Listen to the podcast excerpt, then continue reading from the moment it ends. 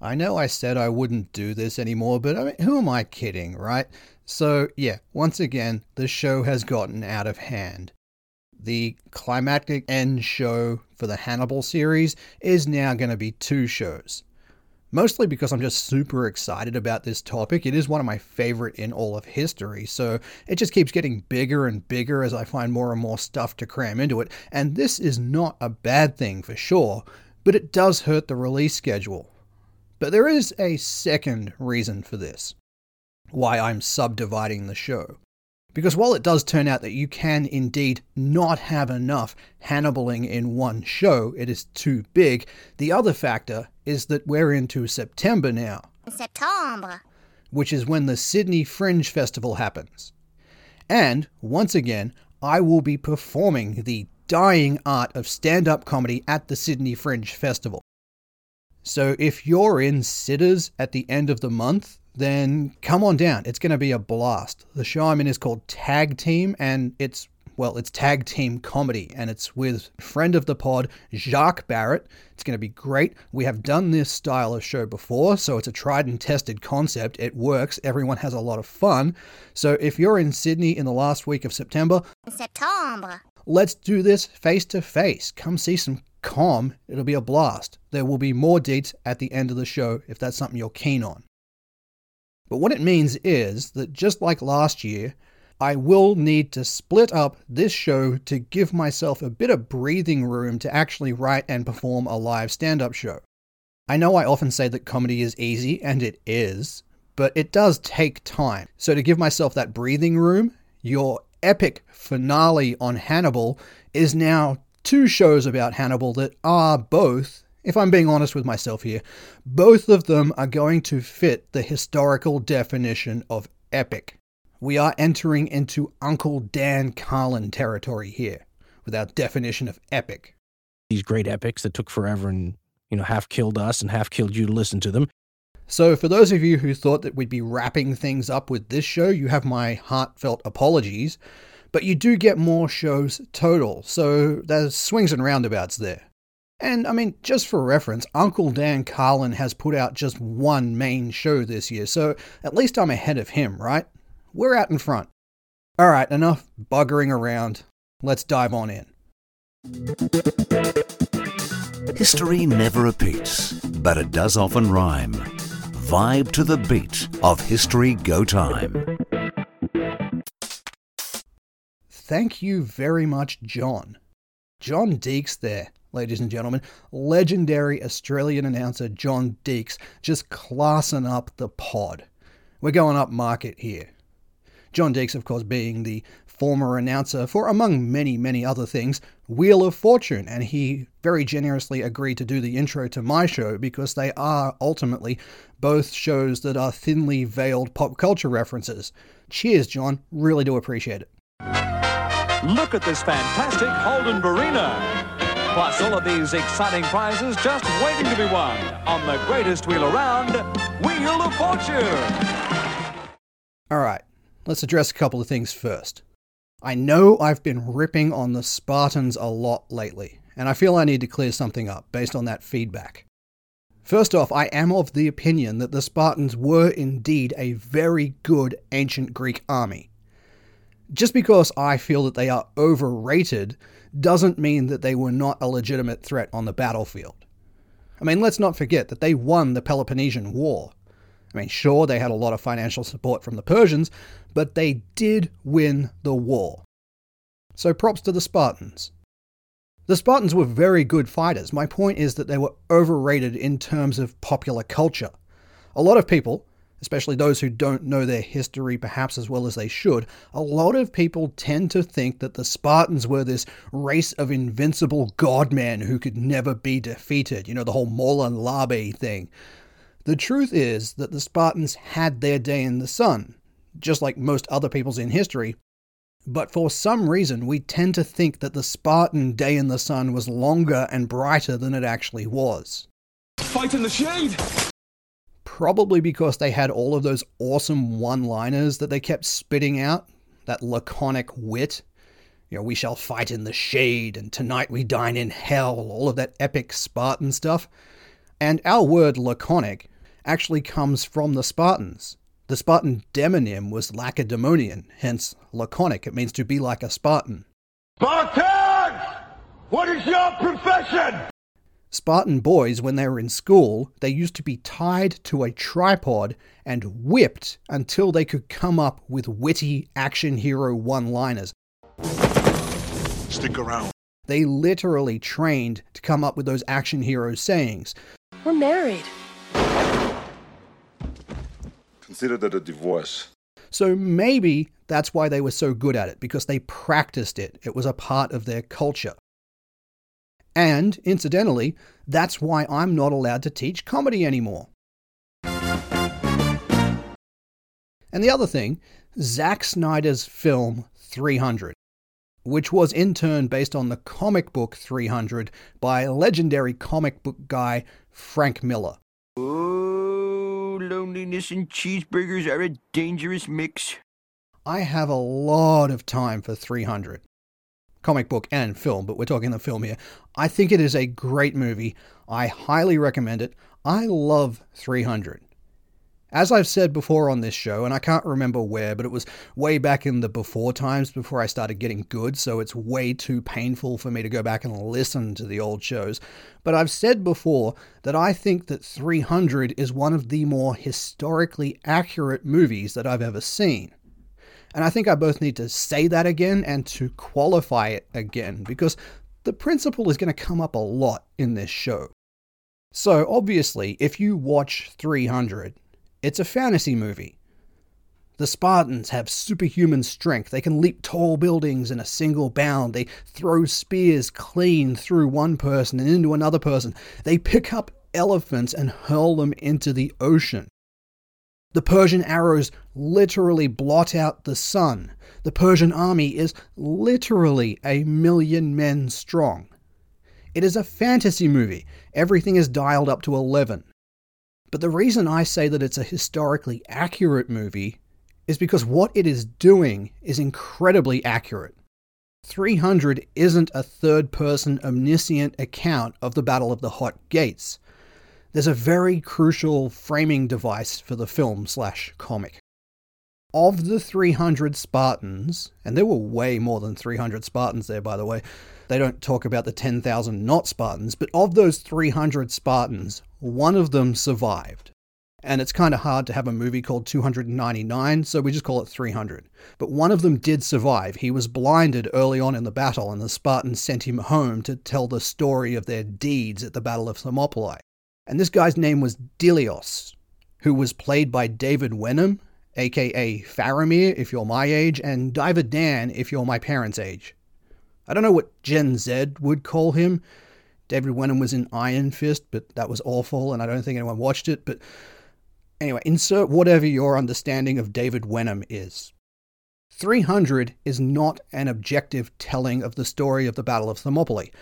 300 is actually Dilios, the character, telling his version of the story to the people back home in Sparta.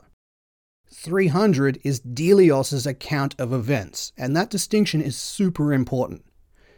Because Dilios is telling a story to inspire the rest of his people to rise up and fight the Persians. He's recounting the valor of his fallen comrades. He's exaggerating for effect because he's a storyteller. The subtext of the film is that the events actually took place as we understand them to have happened in history, but Dilios is taking a few creative liberties as he goes along. And this is why it's important to pay attention in English class, kids, so that you can pick up on things like subtext. So Dilios was at the Battle of Thermopylae, and he saw that the Persians there, they had about 150,000 men, but Dilios isn't going to stop and count that many people, so he looks at a big group of men and he says, oh, well, that's obviously a million people. So the Persian army is a million men strong. And these Persians, because they're an archer heavy army, when they shoot their arrows, there's a hell of a lot of arrows. But he's not going to say that there's a hell of a lot of arrows.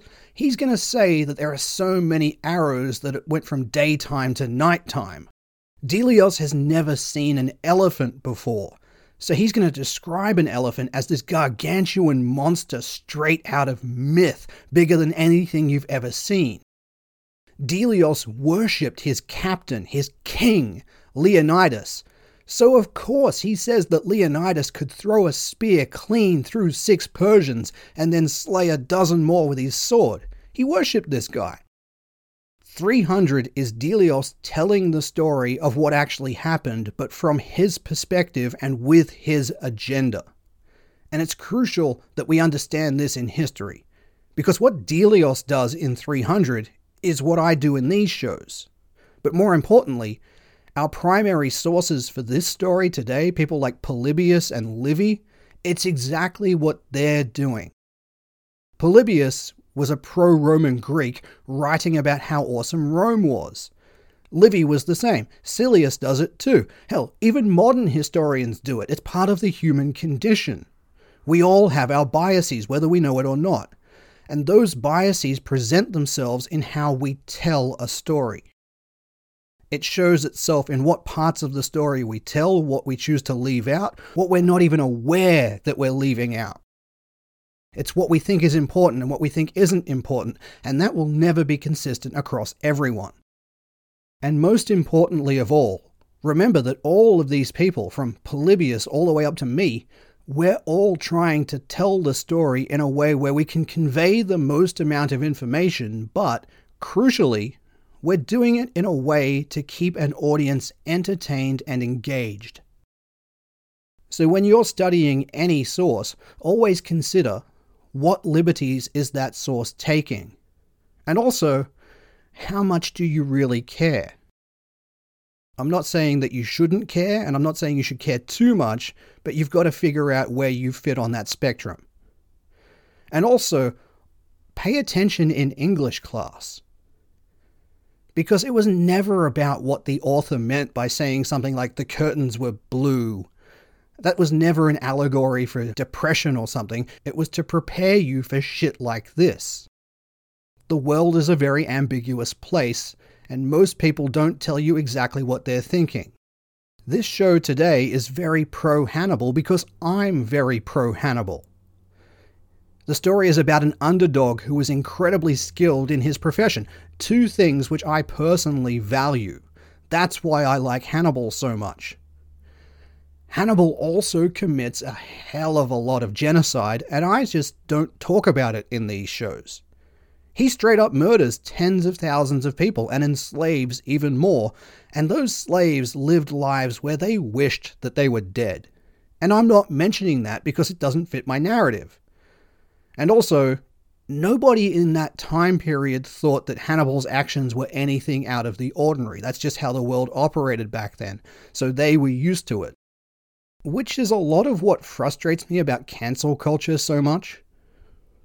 Anyone who has any part in cancel culture is historically illiterate and innately problematic. Not only is there not a single person in history who has no skeletons in their closet, I mean, take someone like uh, Nelson Mandela, who is one of the most universally beloved people of all time and Rightfully so. He was an amazing person, a great proponent for humanity, a figure of peace, love, and harmony. Nelson Mandela was, make no mistake, a great man. But remember, he was in prison for a reason.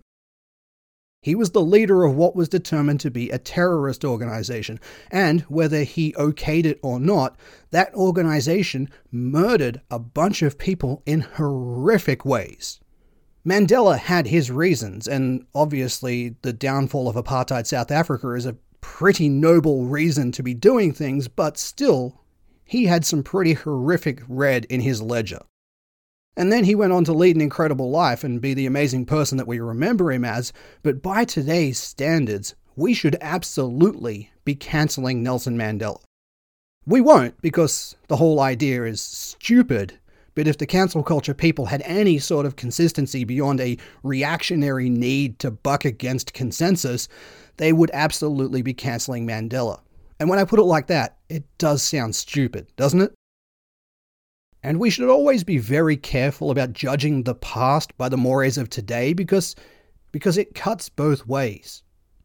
It's easier to be holier than thou right now, but who knows what practices and cultures we find benign and commonplace today will be considered utterly abhorrent in the future.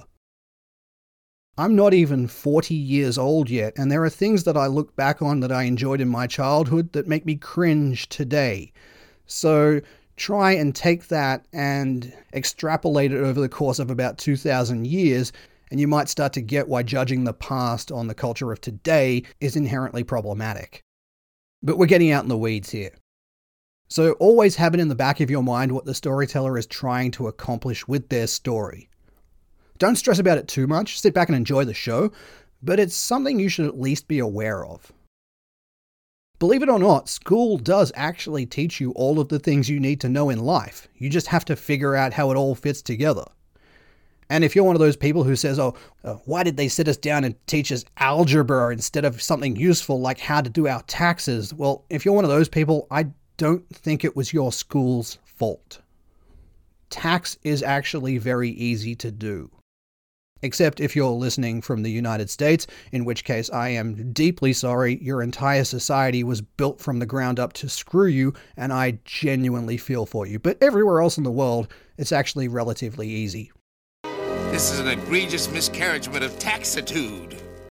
So, when we left off last time, our old mate Hannibal Barca, of the clan Barca, had inherited his father's army and inconceivable amount of wealth. Hannibal had been raised from the time he was a small child to have one purpose in mind to destroy the nation of Rome. And in 217 BCE, Hannibal finally has the means to do it. So he sets off from his base in Spain and he goes to Rome to kill all of the Romans and turn their city into shadows and dust. Shadows and dust. Hamilcar Barca, the father, he had made huge inroads in conquering Spain, but he didn't quite get there before he got unalived. That's a fun word, isn't it? Unalived? If you've noticed a lot of people saying unalived lately, especially on YouTube, it's because if you say words like murder or kill or suicide or even famine, your show will get demonetized and you can no longer advertise on it, and you miss out on any money for doing that show. So that's fun. Welcome to the downfall of civilization, kids. Ray Bradbury is turning in his grave. Meanwhile, Thomas Bowdler has a massive tumescent erection because of this. It also emphasizes the importance of things like Patreon, but I'll get to that at the end of the show. So Hamilcar Barca conquered most of Spain, but not all of it a large chunk of it was still in flux. Which is fair enough. Spain is a big place, and Hamilcar Barca was just one guy. I mean, it's staggering he got as far as he did. But this did not go unnoticed by the Romans, who were a little bit nervous about Hamilcar Barca, someone they knew that they could not match in the field. They were a tad jumpy about this guy conquering most of Spain in a very short period of time. If you know your geography, you know that Spain is pretty close to Italy. And if you're Rome, you want at least a hemisphere between you and Hamilcar Barca. Preferably, you want him in the phantom zone like General Zod. You want him trapped in a mirror of some kind. You really do not like the idea of him setting up two towns over. That is far too close for comfort. And this is indeed quite nerve wracking for the Romans. Not only was Spain incredibly wealthy with all of its gold and silver mines, things that Rome would have rather belonged to Rome, they were in the hands of someone who had the ancient equivalent of death to Rome tattooed on his knuckles. I know I said it a lot in the last show, but I really cannot understate this. Hamilcar Barca fucking hated Rome. He hated Rome with the kind of fanaticism it is hard to comprehend. Hamilcar's hatred of Rome makes someone like Ted Kaczynski seem mildly annoyed at industrialization. And this guy is building up a huge army right next door to Rome? That sets off some rather large alarm bells in the Roman Senate, and I mean rightfully so. Hamilcar was one scary motherfucker. So Rome sends some ambassadors over to Spain, which essentially belongs to Hamilcar at this point, and they ask what the fuck is going on. hey, I can't help but notice you're building up a rather large army here and conquering a hell of a lot of silver mines. Is this something we need to worry about? And Hamilcar basically says, no, no, don't worry about it. It's fine. It's fine. Don't worry. Just chill. It's fine. What he actually says is that because of the peace treaty from the end of the First Punic War, he owes a great debt to Rome. So he's conquering this rich country to pay off those debts. And there's not much the Romans can do about it at this point because it's kind of hard to go to war with someone who is paying your bills. But it may have been enough for them to start looking at options regarding assassins who may have been in the area. Listen, if you ever need anybody murdered, please give me a call. You get- I'm very giving him a discreet. I have no code of ethics. I will kill anyone, anywhere. Children, animals, old people, doesn't matter. I just love killing. If you've ever played a Civilization game, and I imagine that's a lot of this audience, you'll know the exact kind of deal we're talking about here. You know, when you've got a massive army and you're about to go and conquer another nation, and then they send you a message saying, Hey, can't help but notice the huge fucking army sitting right next to my borders. Is this going to be a problem? And then you send a message back saying, I'm just passing through, don't worry about it. And then you invade and wipe them off the map. That is exactly what Hamilcar is doing. Which is why it is my opinion, and it's not one that I hold exclusively, it's rather common, it's my opinion that Rome paid to have Hamilcar assassinated by the Oritani tribe of Spain. Oh boy, here I go killing again. I don't know if they paid extra to have the deluxe package of Flaming Sword Boromir death thrown in there, but that is one DLC that I would actually pay for myself. Remember, it is absolutely unproven that Hamilcar was assassinated at all. That's just my opinion, take from it what you will. But very conveniently for the Romans, Hamilcar Barca goes from gathering a massive army to unalive in a very short space of time. Like I say, it's convenient. But anyway, to catch up from where we were the last show, Hamilcar Barca, biggest badass in the ancient world, is dead. Now his army has passed on to his son, Hannibal. And Hannibal, as we're going to find out hundreds of times over the next few hours, Hannibal ain't no fool. One thing Hannibal knows is that you need to consolidate your borders. You don't want an enemy coming at you from somewhere that you thought was pacified, so he sets about pacifying. Like I said in the last show, right at the end, it's complicated and it's not really worth getting into, but Hannibal manages to get most of Spain under his control in fairly short order. It's not interesting enough to tell the story, but it demonstrates that Hannibal is A. firmly in charge of his father's army, and that there are no issues of inheritance, B. firmly in charge of the nation of Hispania, who can do nothing to stop Hannibal, and C. Hannibal is the kind of guy who crosses his I's, dots his T's, and gets shit done with efficiency. This is not a guy who is a fan of dicking around. And it's not like I'm glossing over it here. Well, I am, but there is a reason. There just isn't that much evidence about what happened during this period. Because our chief source here is Polybius, who was writing about 50 years after the conclusion of the Third Punic War.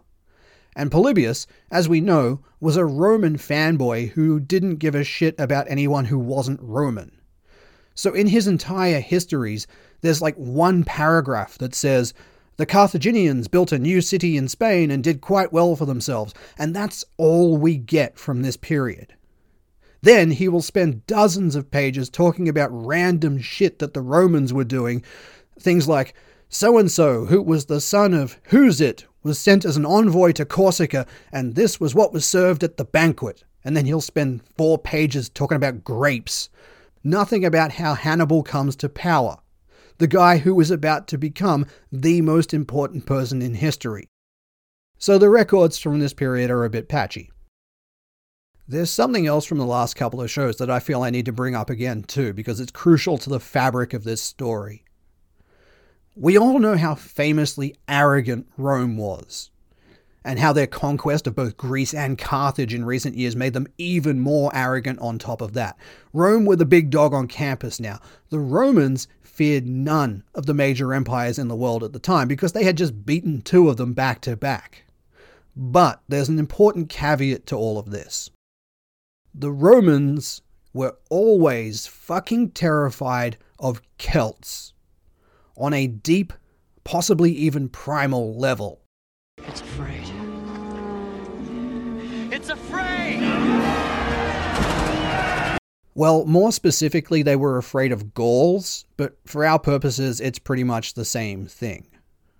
Gauls were the crazy tribal people from modern day France, but a Celt was anyone who identified as someone with the common beliefs and customs of a Celt. So a Celt could be anyone from Wales to Russia in this point. That's why the distinction between Celts and Gauls can get pretty confusing. I've done a show specifically about this before. It's called Vae Victis, which you could easily revisit because that was back in the days when I came in at around 30 minutes and we're almost there now. But if you want a quick recap, here we go. Because the Roman cultural fear of Gauls slash Celts is going to be very important flavor today. Previously on X Men. Come on, they're gonna kill him! Good. What? In 390 BCE, so nearly two centuries before our main story, a tribe of Gallic Celts, or Celtic Gauls, same thing, a tribe of these bad boys named the Senones marched on Rome. And if the name Senones sounds kind of familiar, and if you're thinking the River Seine in Paris, you're bang on the money. Same thing. Or is that sane thing? Anyway, these Senones were bad motherfuckers, and they were led by an absolute gigachad, a warlord named Brennus.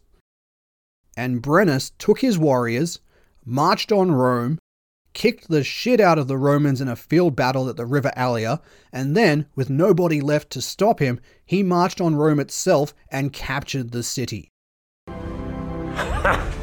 so, Spaniard, we shall go to Rome together and have bloody adventures. And the great whore will suckle us until we are fat and happy and can suckle no more. It was the only time that anyone ever captured the city of Rome. Right up until the very end of the Roman Empire, some 800 years later, when absolutely everything went to shit. Now, this wasn't big boy Rome. It was right at the point where Rome first became a major city, but before it had conquered anyone else in the region. So this wasn't the Roman Republic, it wasn't the Roman Empire, it was Rome the city. But it was still the biggest city in the region, and capturing it was a big deal, and Brennus is majorly famous for doing this. So these Celts, they kill the Roman army, collect a bunch of skulls, capture the city, murder a bunch of people, set fire to a large part of Rome, and then the Romans decide to pay them a shitload of money to go away. Which they do. And that's the story in a nutshell. But what we need to take note of is that Rome suffered some extreme emotional damage in this incident. It's the only time that Rome had ever been occupied by a hostile power and it messed with their shit for hundreds of years. They were scared of these people. They didn't like to admit it, but it was absolutely there. Fear is the little obliteration. Remember in the last show when I said that Rome went completely bankrupt in their war with Carthage? Like they were scraping the very bottom of the coffers? Well, that isn't quite true. Rome always had some money in an emergency fund just in case the barbarians came marching over the hills again. It was a war fund that was specifically in case of Celtic invasion. In case of Celts coming over the hills, break glass. This money was for the express and sole purpose of Celtic invasion, nothing else. It could not be touched for any other reason. Even if you're in an existential war with another superpower, a war that you've been fighting for 23 years, and the city may not survive another month, you cannot touch this money. It is only for Celtic invasion. That's it. So these guys live rent free in Roman heads for centuries. And the reason it's important is because this is what is currently stopping Rome from sending an army to keep Hannibal in check. Hannibal right now is still building up his forces. He's actually quite vulnerable at this stage. This would be a great time for Rome to preemptively attack and nip that one in the bud. Rome knows that Hannibal is building a huge army, and they know that this army is going to be very good because it's led by a Barca. They know that Hannibal has been trained from birth to slay Romans. So they absolutely do not believe Hannibal when he tells them that they do not need to worry about this army. But they can't do anything about it because if they travel to Spain and engage Hannibal there, there's a very good chance that some of these Celts that are around are going to use that as an opportunity to attack Rome themselves, and that scares the ever loving shit out of anyone Roman. So if you're wondering why everyone is just sitting on their hands waiting for Hannibal to come to them, that's why. They are scared of Gauls. Polybius says in his histories, and I quote, For the present, they, Rome, did not venture to impose orders on Carthage or to go to war with her, because the threat of a Celtic invasion was hanging over them, the attack being expected from day to day. And that is the closest you'll ever see Polybius come to admitting that Rome has a weakness, and that weakness was Celts. Rome were perpetually worried that the Celts were going to invade.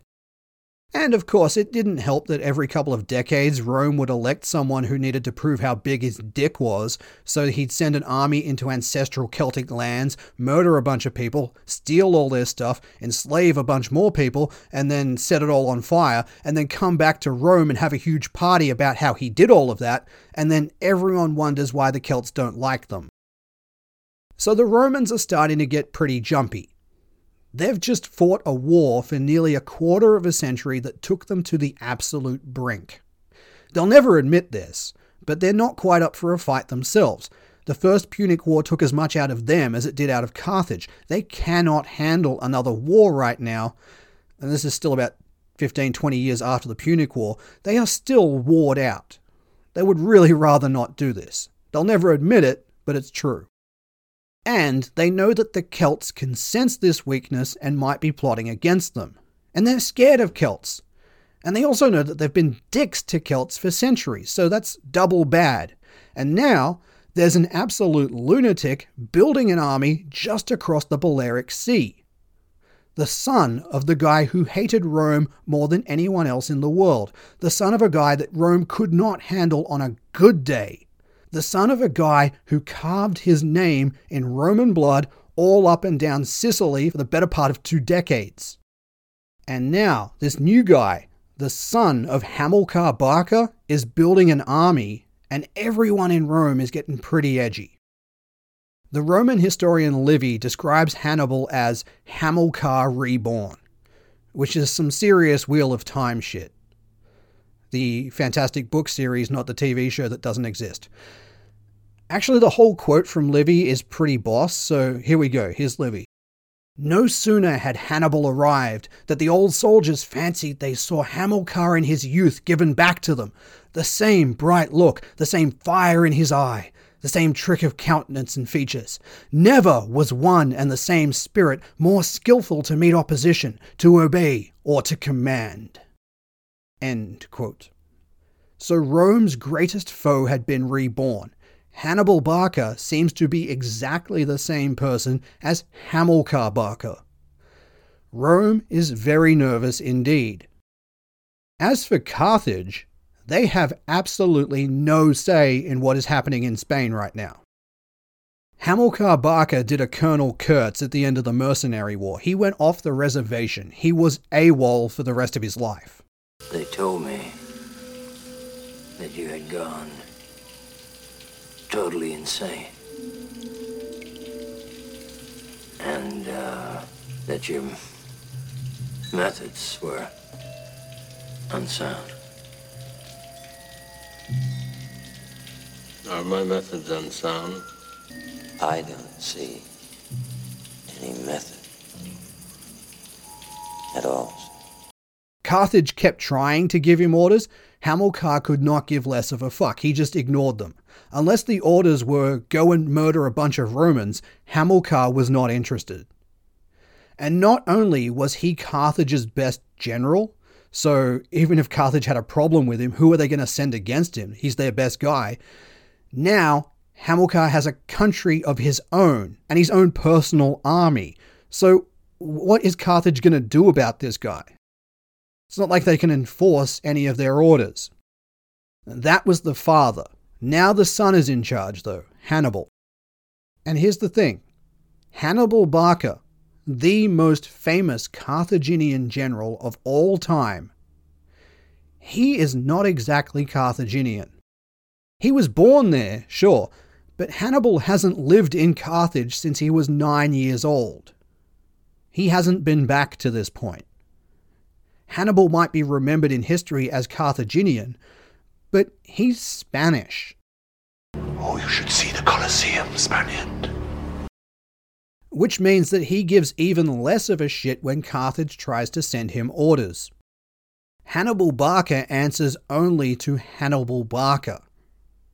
And now he has built this massive army in Spain that has death to Rome written on it, while simultaneously telling the Romans that it isn't aimed directly at their heads.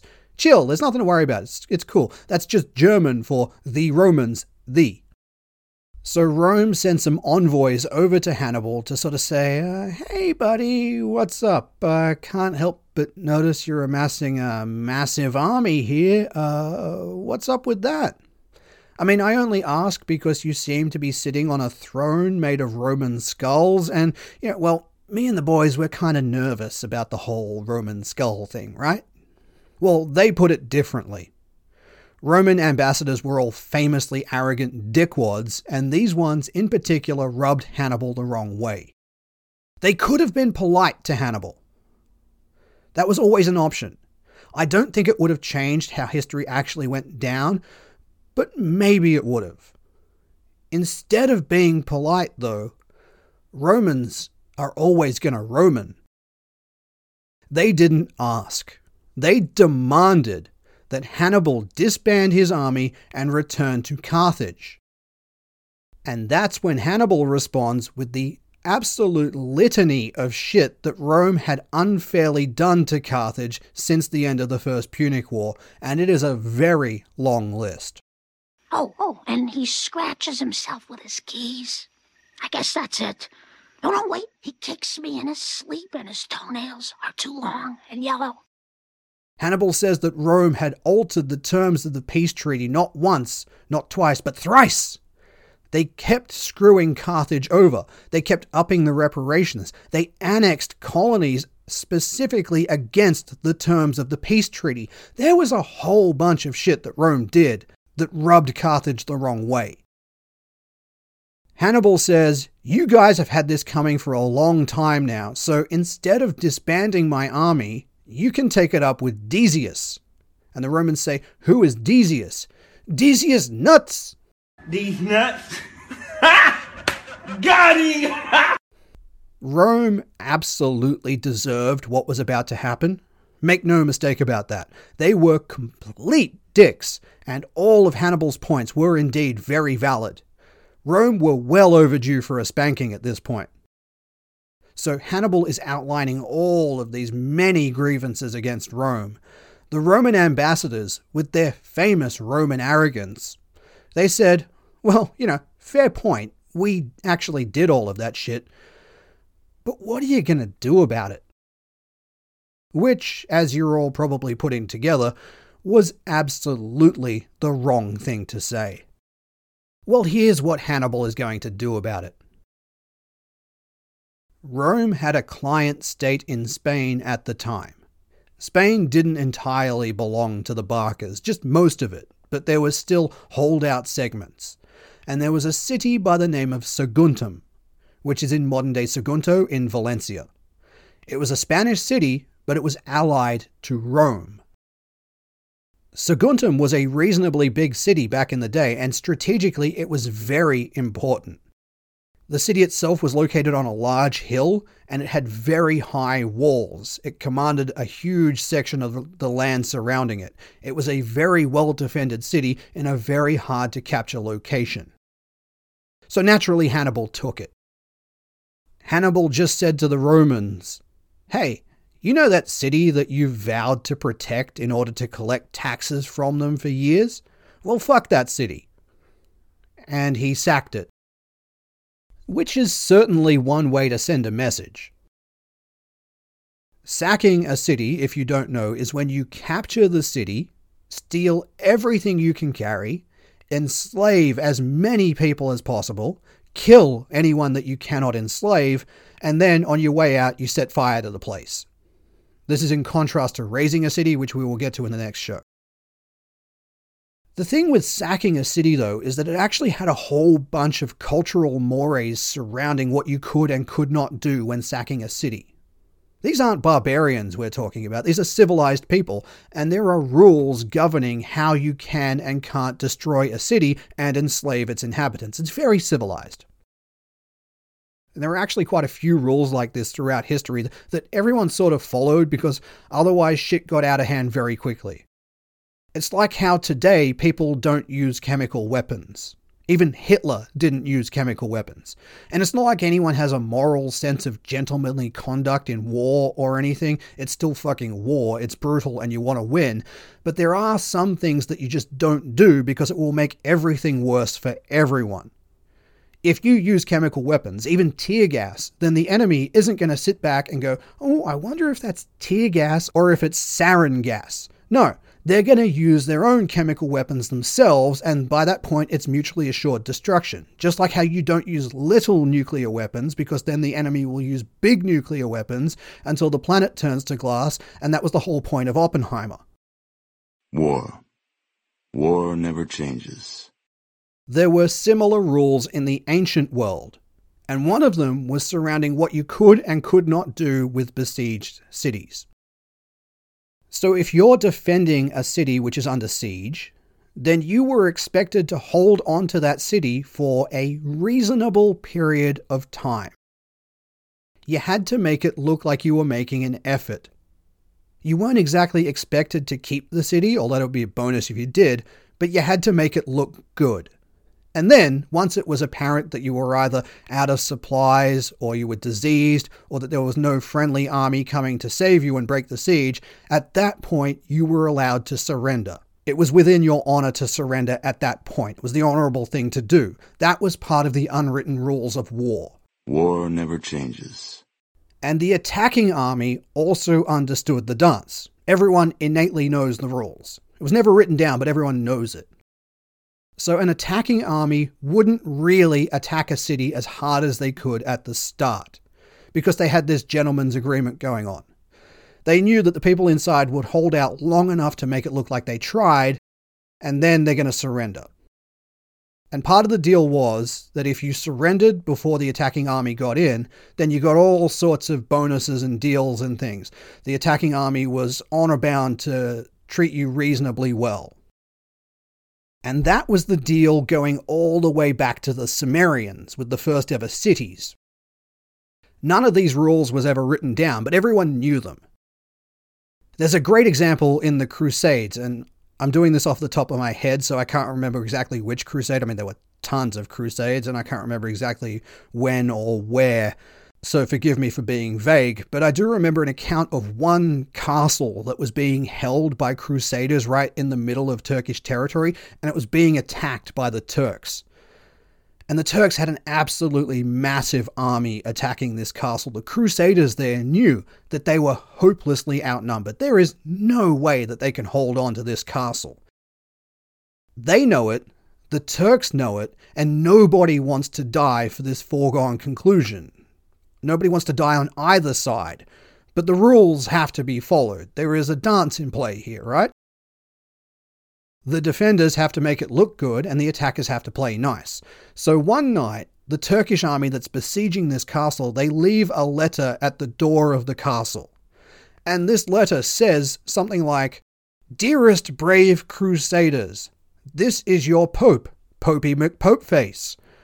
I hereby order you, in the name of the Jeebus, to surrender the castle so that nobody needs to die for stupid reasons and we can all go about our day. Signed, sincerely, Popey McPopeface. And the next morning, the leader of the Crusader army that's holding this castle, he finds this letter and he looks at it, he opens up, he takes a look at the letter, and he says, Well, oh, here we go. This is a letter that's very obviously from the Pope, and he's ordering us to surrender to this massive army that we have no hope in hell of beating.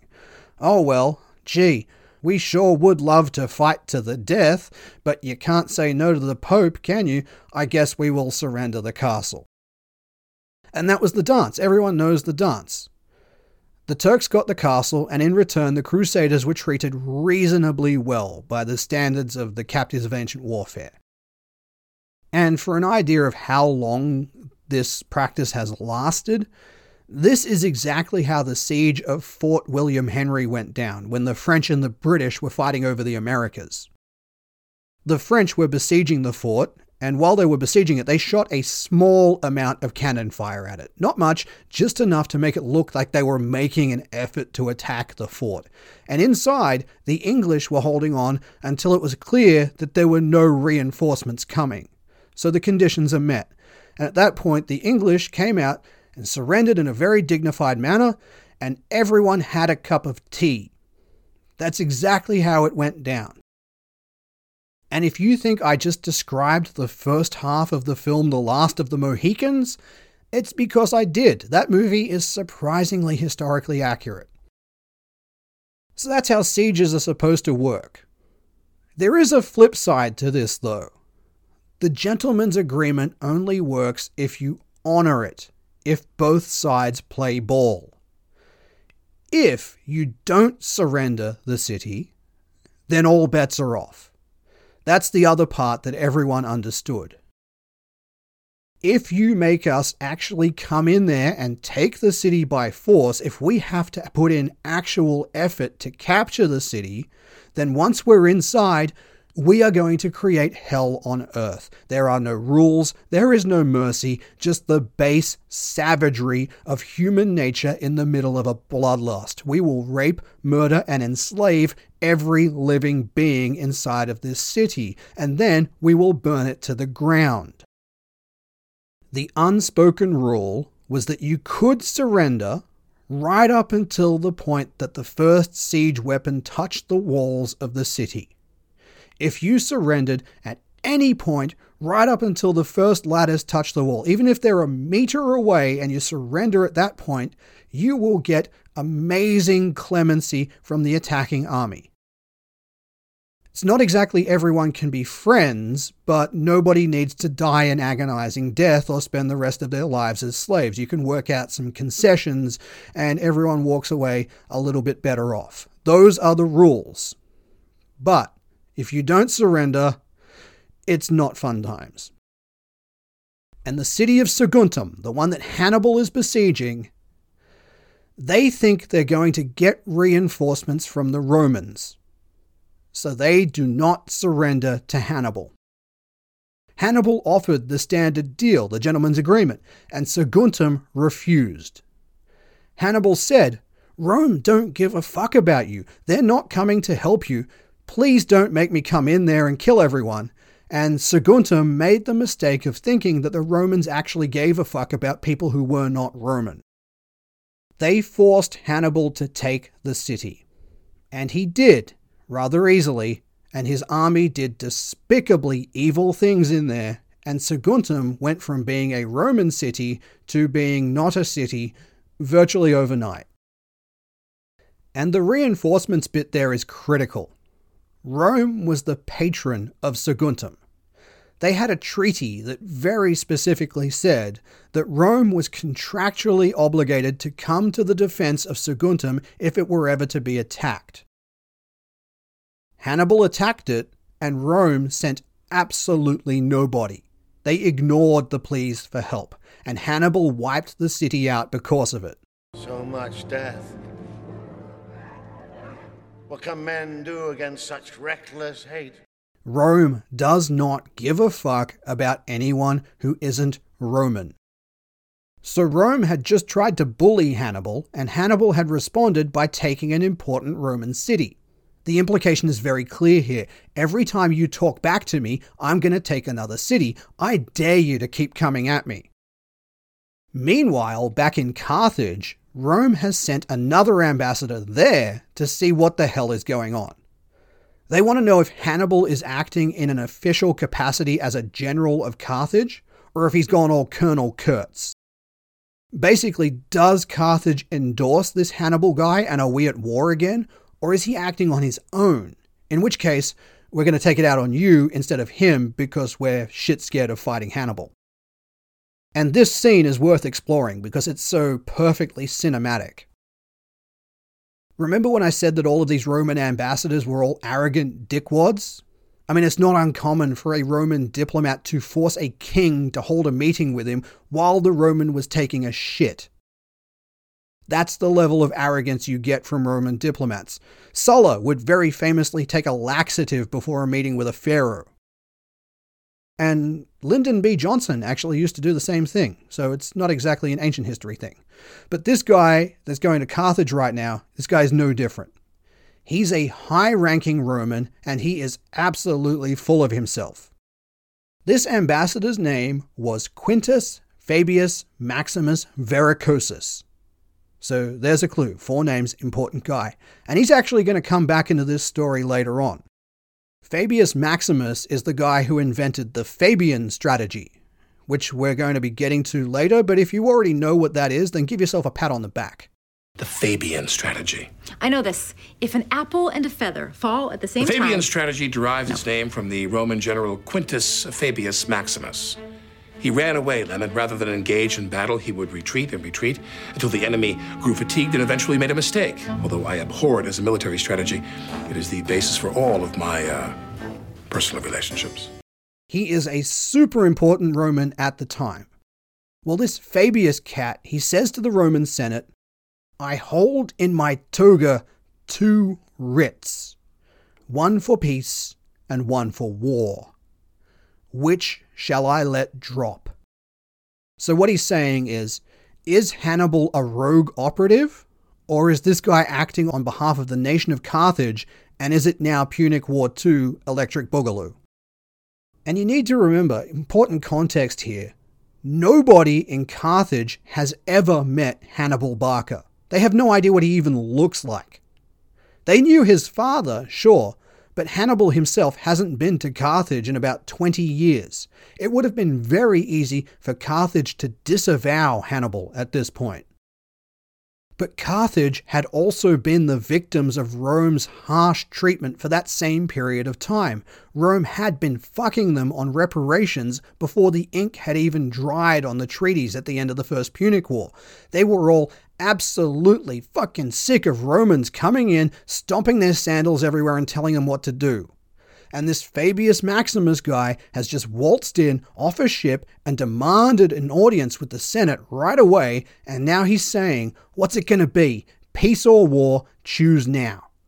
And the Carthaginian Senate says to him, You choose. And at that point, Fabius Maximus dropped to the ground the scroll that held the peace treaty on it, and he held aloft the other, and he said, I choose war.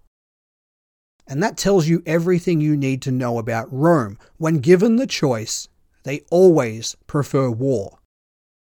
And so Carthage retroactively endorsed Hannibal's actions, and the sacking of Saguntum and the Second Punic War was officially on. So it's pretty clear to anyone watching that Hannibal and his army are heading to Rome with a bullet. Which is concerning to Rome, because I think anyone would be concerned if someone had sworn to end their entire civilization with fire and steel, and then was on their way to that civilization at the head of a very large war host. That might be concerning, but Rome weren't panicking just yet. Perhaps they should have been, given what we know now, but it wasn't unreasonable at the time. They were fairly comfortable that Hannibal would have had a hard time actually getting to Rome. It's not exactly a straight shot. The easiest way to get from Spain to Italy would have been to just sail there across the Balearic Sea. But there's a crucial detail Hannibal has no fleet. Part of the list of the things that Rome had made Carthage do at the end of the war was to disband their navy. So there are no ships that can take this army from Spain to the shores of Italy. That's a huge bonus for Rome. There's no chance that Hannibal is going to strike out of nowhere anywhere on the coast. There's only one real path he can actually take to get there. And that makes it quite easy to just plonk an army at this pass and hit Hannibal the moment he tries to break into Roman territory. Hannibal can either go by sea, except he has no ships, and even if he did, the Roman navy would be all over him like white on rice, or he can take the narrow land passage and run directly into that army that Rome has put in his way. There was a third option, though, but nobody really considered it an option because nobody is fucking crazy enough to go through the Alps, right? Right? Yeah, well, yes and no are kind of your only two choices. For most men, sure, but there is a third option. The Alps were like a massive force field that protected Rome from a large chunk of the people who they were perpetually at war with, which is everyone.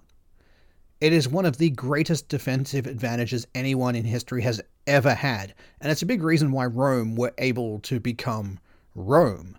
They had this barrier blocking off about a third of the directions that Rome could be attacked from, where other nations who might have been just as good had maybe just one too many fronts to fight on and are thus lost to history. The Alps are 1,200 kilometers of the highest mountains in Europe.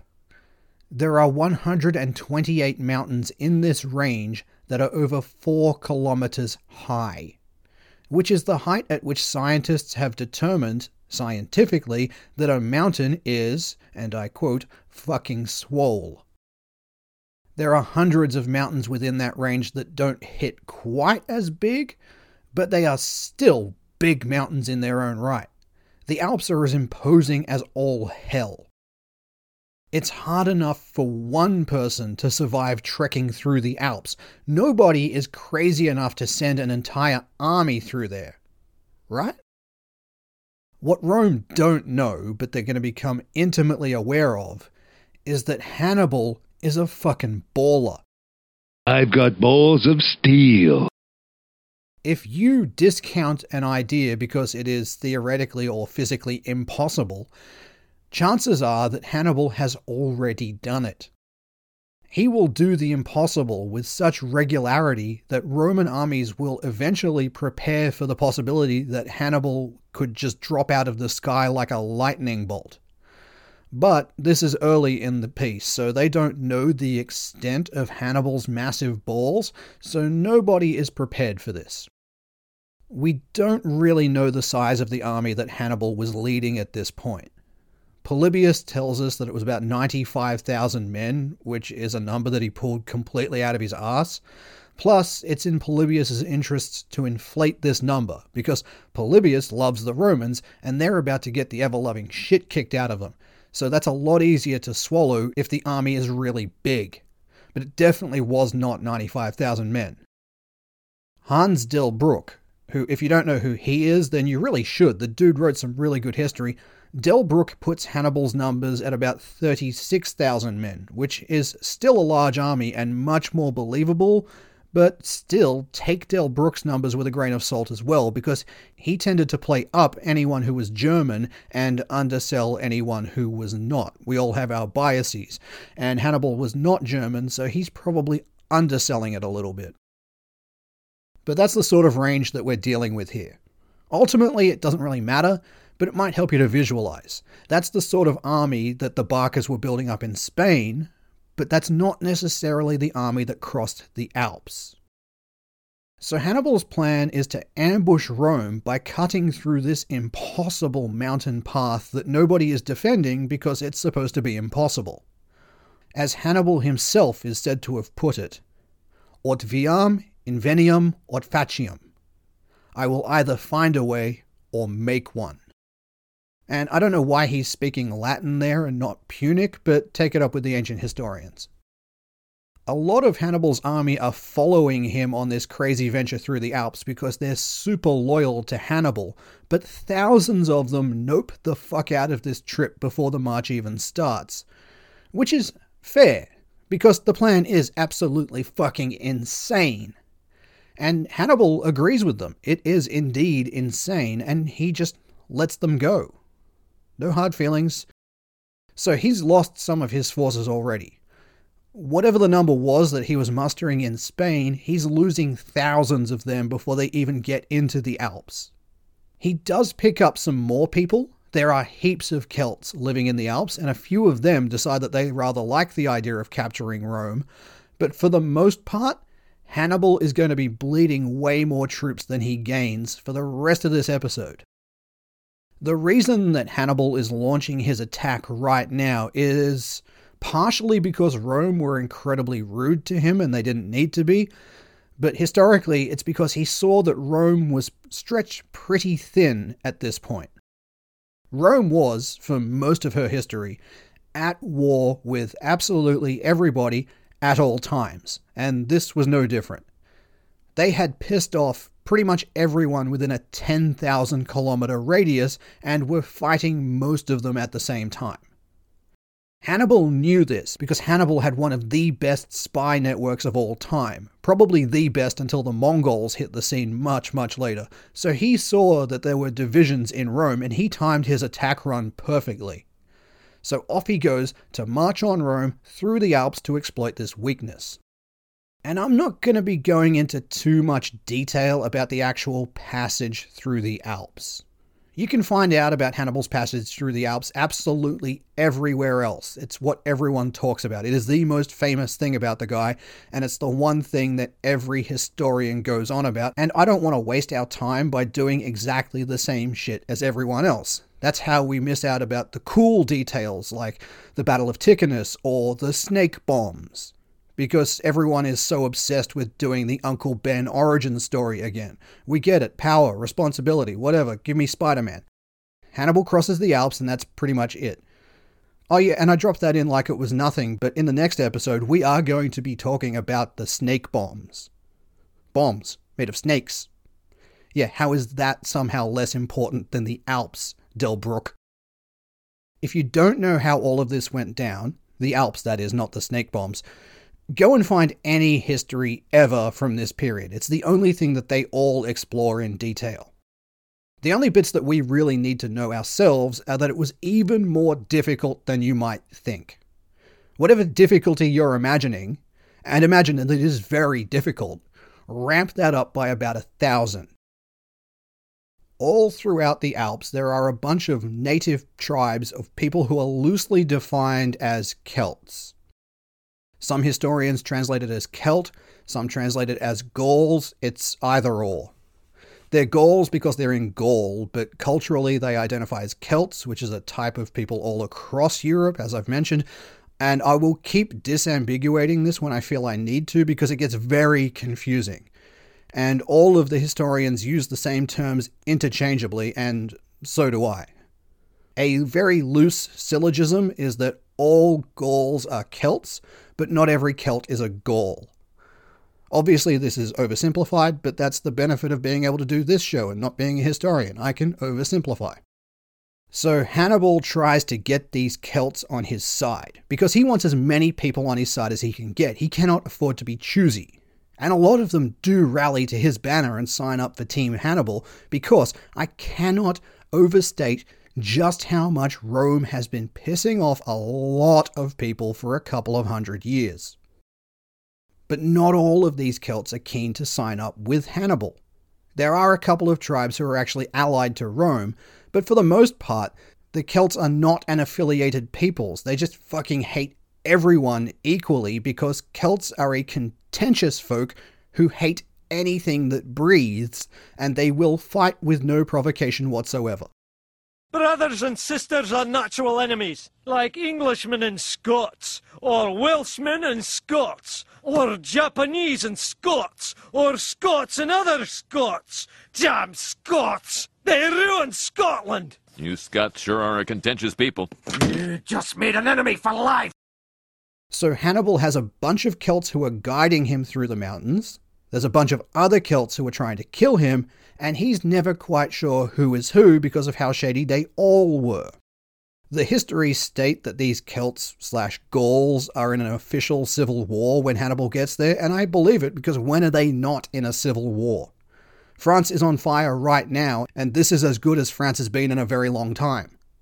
I don't know when you're listening to this show, but I am fairly confident that there is some reason that the French are currently rioting in the streets. I guarantee that there will be something, no matter what time you're listening to this show. So there are some Celts who are helping Hannibal, and others are trying to murder him and his entire army. And all of this is on top of the most arduous trek that you can possibly imagine. You know the part in Fellowship of the Ring when they're trying to scale the Mountain Caradhras and Saruman is rap battling them to cause avalanches?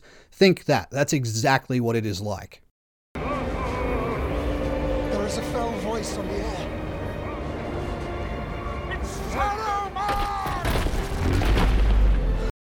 And yes, I'm aware that in the books it was the mountain itself that was trying to kill the Fellowship because the mountain itself was a dick, but the movie version makes more sense. And also, why did Gandalf let Frodo, of all people, decide which way to go, but then not tell anyone that the dwarves of Moria had been murdered by an ancient flaming shadow demon god? You know That seems like crucial context that he may have included so that Frodo could make a better decision. This has absolutely nothing to do with the story of Hannibal. I'm just a huge Lord of the Rings nerd, and this is the kind of stuff I think about when it gets late at night. Let the ring bearer decide. So it's snowing, the wind is threatening to rip people off the cliffs, the hobbits are nearly dying, and Gandalf says, fuck it, I'd rather deal with goblins and an actual demon than to try and cross this mountain. That's exactly the conditions that Hannibal's army is attempting to cross the Alps in except that instead of Christopher Lee trying to kill them, it's angry Frenchmen. Which is actually kind of the same thing. Christopher Lee was a Merovingian. He could trace his lineage all the way back to Charlemagne, so yeah, that's something you may not know.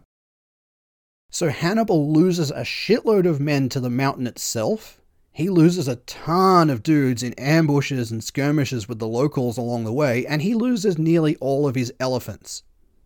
It is a rough trip all round, and about half of his army does not make it out the other side.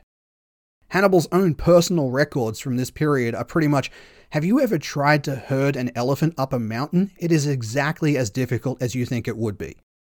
Essentially, all you need to know is that Hannibal's rationale was the Romans are going to be expecting me to go the non suicide route, so naturally I'm going to take the suicide route, and that's exactly how things panned out.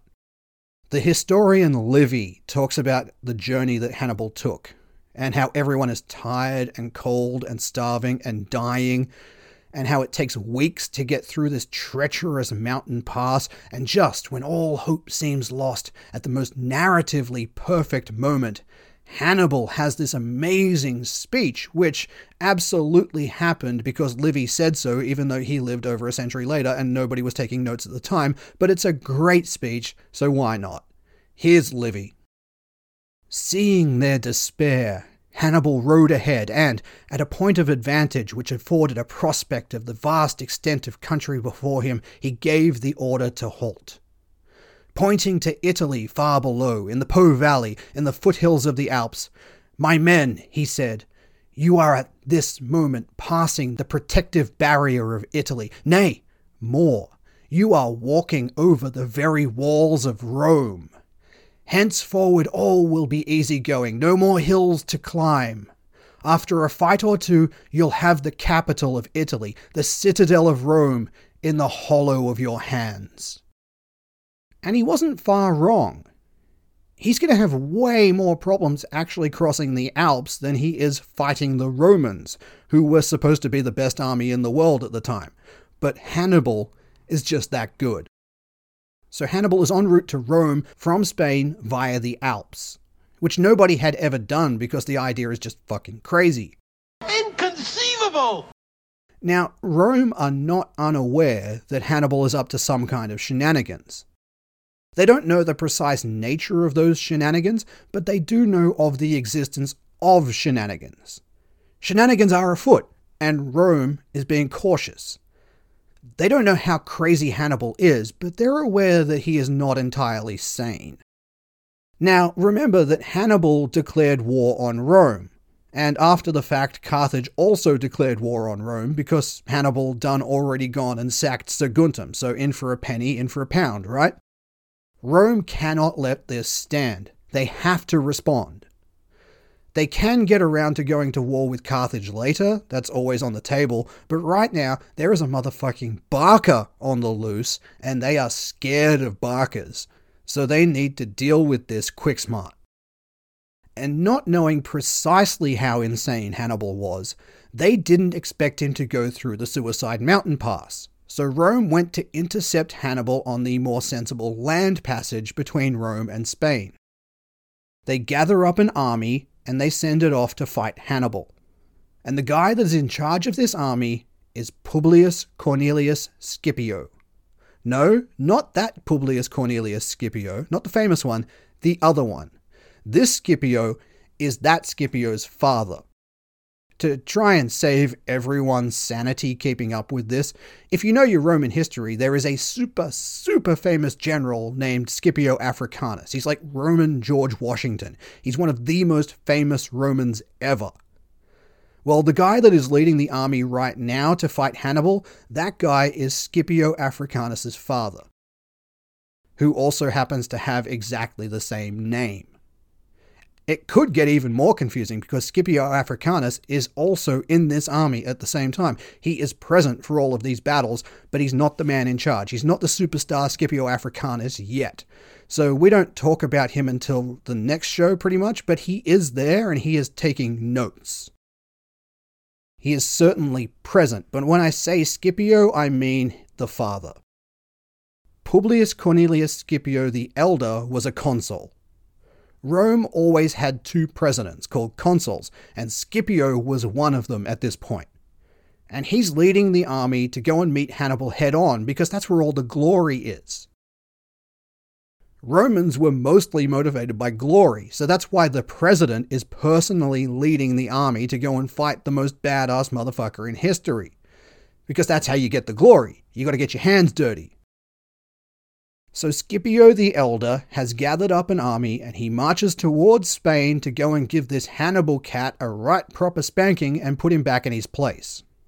And if Hannibal is supposed to be heading to Rome and we're heading to Spain, then of course we're going to meet somewhere in the middle where we can engage in glorious combat. All you do is kill, kill, kill. The crowd don't want a butcher, they want a hero. We want them to keep coming back. So don't just hack them to pieces. Remember, you are an entertainer because an encounter battle is inevitable. There is only one way to go from Spain to Rome, right? But as Scipio's army is on the march, they happen to camp in the town of Marseille on the way. And Scipio meets with the mayor of Marseille and he says, I'm looking for a guy named Hannibal. Have you seen him? He's about yay high, hates Rome, has a bunch of war elephants. Seen anyone like that? And the mayor of Marseille says, Yeah, I saw him, which is to say, I seen him. He took off into the Alps to try and outflank you. Now, this is insane. You do not cross the Alps at any point, let alone in winter. I forgot to mention that all of this is taking place in November. It is almost winter. This is batshit fucking crazy. The Alps are cold in summer. What the hell is going on here? So Scipio doesn't quite believe the mayor of Marseille. But Hannibal is a Barca, and all Barcas are insane. So Scipio has a sneaking suspicion that maybe this guy is telling the truth, and maybe Hannibal has managed to outflank him. But still, the Alps? In winter? That's crazy even for a Barca. So Scipio has an each way bet. He sends the majority of his troops onwards to Spain to continue with the mission, Plan A meet the Carthaginian army head on on the road to Rome. But Scipio himself, wanting the glory, he's going to take a small detachment and head back towards Rome. He's going to head to the pass where the Alps descend into Italy and just check it out, you know, just in case Hannibal is indeed a crazy motherfucker and went through the Alps. Scipio has left his army behind to do this. They're continuing on to Spain. But because Scipio was one of the consuls, one of the two leaders of Rome, he was able to commandeer troops along the way just by saying, I am the law and you all follow me now, and no one really had any choice. So by the time he hits the mountains, he actually has a fair army of his own. Remember, he'd left that original army marching to Spain, his good consular army, so he needs another one if he's going to take on Hannibal on the random crazy chance that Hannibal actually did go through the Alps. It's not a great army. It's not the standing army that he set out from Rome with. It's a pickup army, but it's a Roman army nonetheless. He's got a bit over four legions, so about 18,000 men when you count everyone. They haven't really trained together, and they don't have that kind of cohesion but Romans are Romans. They have systems in place for a reason, a reason I went into in great detail in the last show. So these guys don't lose too much of their efficacy just because they're getting picked up at random villages along the way. They all know how to fall into line and throw pila. It's like riding a bike.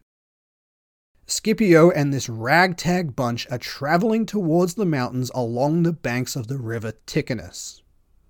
Rivers, as they tend to do, run down from mountains, so the Romans were essentially tracking the river Ticinus back up its path until they found Hannibal. But the problem is that sometimes, when you go looking for Hannibal, sometimes you find Hannibal.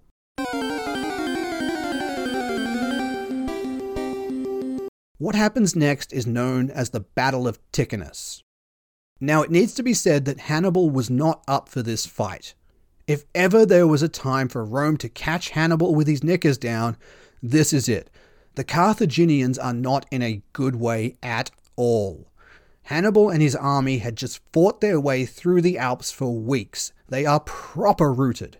It was not an easy journey. A lot of his troops died along the way. A lot more were sick and frostbitten and dying. They'd lost heaps of men to skirmishes with the locals. They'd lost a bunch more people just falling off the mountain. They've only got a couple of elephants left because elephants, as it turns out, are not alpine creatures. This is not a great position to be in. Ideally, Hannibal would have liked a couple of minutes at least to just catch his breath, have a drink, and give his troops some time for a cup of tea before they had to fight the Romans. But you can only play the hand that you've been dealt. And this is a shit hand, don't get me wrong, it's a pair of twos, tops. But there's also a joker in that hand and that joker is the fact that Hannibal Barca is the god of war. A half dead army coming out of a suicide march through the Alps, faced with a better equipped army that outnumbers him 3 to 1? Hannibal likes those odds. That makes it interesting. Hannibal assesses the situation. He has his people scout out the Romans and he begins to formulate a plan. The Romans have a bigger army on paper, but it's not the kind of army that Rome would generally put together. That army is on its way to Spain, heading in the wrong direction. This army is whoever Scipio managed to recruit along the way. Hey, you! Join the Navy! So it wasn't the typical heavy infantry army that you expect from Rome. It was actually made mostly of light cavalry and skirmishers, which they called velites. I went into great depth on skirmishes in the last show, so I wouldn't have to do it again here every time. So if you need a refresher, go to about halfway through that show. So the Roman army is skirmisher heavy. Skirmishers are very good in certain situations. They're great in certain situations, but they have plenty of weaknesses too. And one of the weaknesses of skirmishers is cavalry. It's a rock, paper, scissors kind of situation, a Pokemon weakness chart. Skirmishers are strong against heavy infantry, but weak against cavalry. And Hannibal just so happens to have the best cavalry in the world. So he tells most of his army to sit this one out. We're going all in on cavalry for this fight. This is going to be a horsey battle. So Hannibal's army has two major types of cavalry in this fight. He has the Numidians, who I spoke about last time. They were the light cavalry, and they were demons. They're faster than everyone else, and they can shoot you while they're on the move. They're a nightmare to deal with. He also has a bunch of Berbers or Libyans who are heavy cavalry, and they don't do the hit and fade thing that the Numidians do best. These Berbers just run directly into infantry and wreck everyone's shit. They're not exactly subtle. There's something I forgot to mention about Hannibal's cavalry in the last show, and it's important. It's going to come up a lot. Not only are they the best cavalry in the world at this point, they're also astonishingly good counter cavalry. As a rule, cavalry are great against infantry, but Hannibal's cavalry had the bonus of being particularly effective against other cavalry. So these guys would engage the enemy cavalry, send them running, and then themselves would run amok on the battlefield unchecked because the other side didn't have cavalry anymore. And the reason that the Numidians and the Libyans are such good counter cavalry comes down to the usual boring stuff. They were better trained, had better weapons, they were better horses. But there is one great detail here. You're going to love this. Numidian horses were absolute dicks. As in, the horses themselves were jerks. The Numidians slash Berbers slash Moors slash Zanata, they're all the same thing, they trained their horses to be bullies. These horses were just straight up mean to other horses. The horses themselves were warriors. They would kick and bite and spit at enemy horses in combat, which made the enemy horses scared of going anywhere near Numidian horses. Roman cavalry horses were used to just carrying a guy who did all the fighting. They were not used to being attacked by other horses who are spitting in their eyes, so this frightens them. It's not often in history that the horse itself is also a soldier, not just the guy riding it. So Hannibal has a lot more cavalry, and the cavalry he has is much better, and all of his horses are jerks. It is a great combination. So his plan is he's going to hammer the Romans with his heavy cavalry right down the middle. And then he's going to have his light cavalry drive off the enemy cavalry and then just sort of hang back on the sides and look for a weakness to exploit. It's a pretty basic game plan. Everyone does this. But when you've got this kind of advantage, you don't want to overcomplicate things. Scipio, for his part, he happens to have a plan too. And his plan is this. And I need everyone to pay attention to this because it's going to set a trend. Scipio, who remember is a consul and one of two people in charge of Rome at the time, this is his plan for taking on the son of the best general the Romans had ever faced. And this is Scipio's plan. Scipio says, Hannibal is probably going to attack us with his light cavalry in a direct assault. Light cavalry, not heavy, because I never bothered to check to see if he even has heavy cavalry. So, what I'm going to do is I'm going to deploy all of my skirmishers in the front row so that they can shoot the Carthaginian light cavalry before they can even get in close for combat. I have absolutely no tactical reasoning for this decision. None of it is based on intelligence or reconnaissance or history. It just came to me in a dream last night. I am a military genius. Nobody question me. Which, as you can guess, is not the greatest base for a plan. So, something worth quickly noting is that Hannibal and Scipio have faced off before. Once. Very briefly. Just before Hannibal went into the Alps, Scipio's army did manage to briefly catch up with him. I know I made it sound like he didn't, but the story flowed better. Remember, always check your sources. So Scipio's army does briefly catch up with Hannibal, but something that Hannibal is known for, that all good commanders know and is actually in the art of war, is that you never fight unless you're the one who chooses the battle, if you can help it. And when Scipio caught Hannibal in Spain, Hannibal had not chosen the conditions for that battle, so he retreated. This is absolutely the most sensible thing to do, and it's why Hannibal is the best. He was caught unprepared, so he's just going to retreat. He doesn't care about honor or cowardice or how anything looks or anything bullshit like that. He is all about the cold mathematics of warfare. This is a surprise encounter battle. I have not dictated the terms. I'm not going to do something stupid. And this completely short circuits Scipio's Roman brain. He physically cannot understand somebody running away from a battle. He just can't comprehend it. So he gets it into his head that Hannibal is scared of him and that all Carthaginians are cowards who cannot fight. This is absolutely untrue, of course, but that's how the Romans saw it. It's stupid when we look at it now, but those were different times. And I mean, Scipio was an idiot, don't get me wrong. But back then, most Romans were idiots in this period. Seriously, there are going to be exactly two Roman commanders in this entire story who are not rank imbeciles. And they won't come in until right at the end, and the Roman people will actually end up turning on both of them because they were not imbeciles. So Scipio gets it into his head that Hannibal is a coward. This entire Carthaginian army are all a bunch of chumps, and that this whole thing is going to be over by brunch. Bad luck for the boys at the back. We're going to have killed this entire Carthaginian army before you guys even make it to the fight.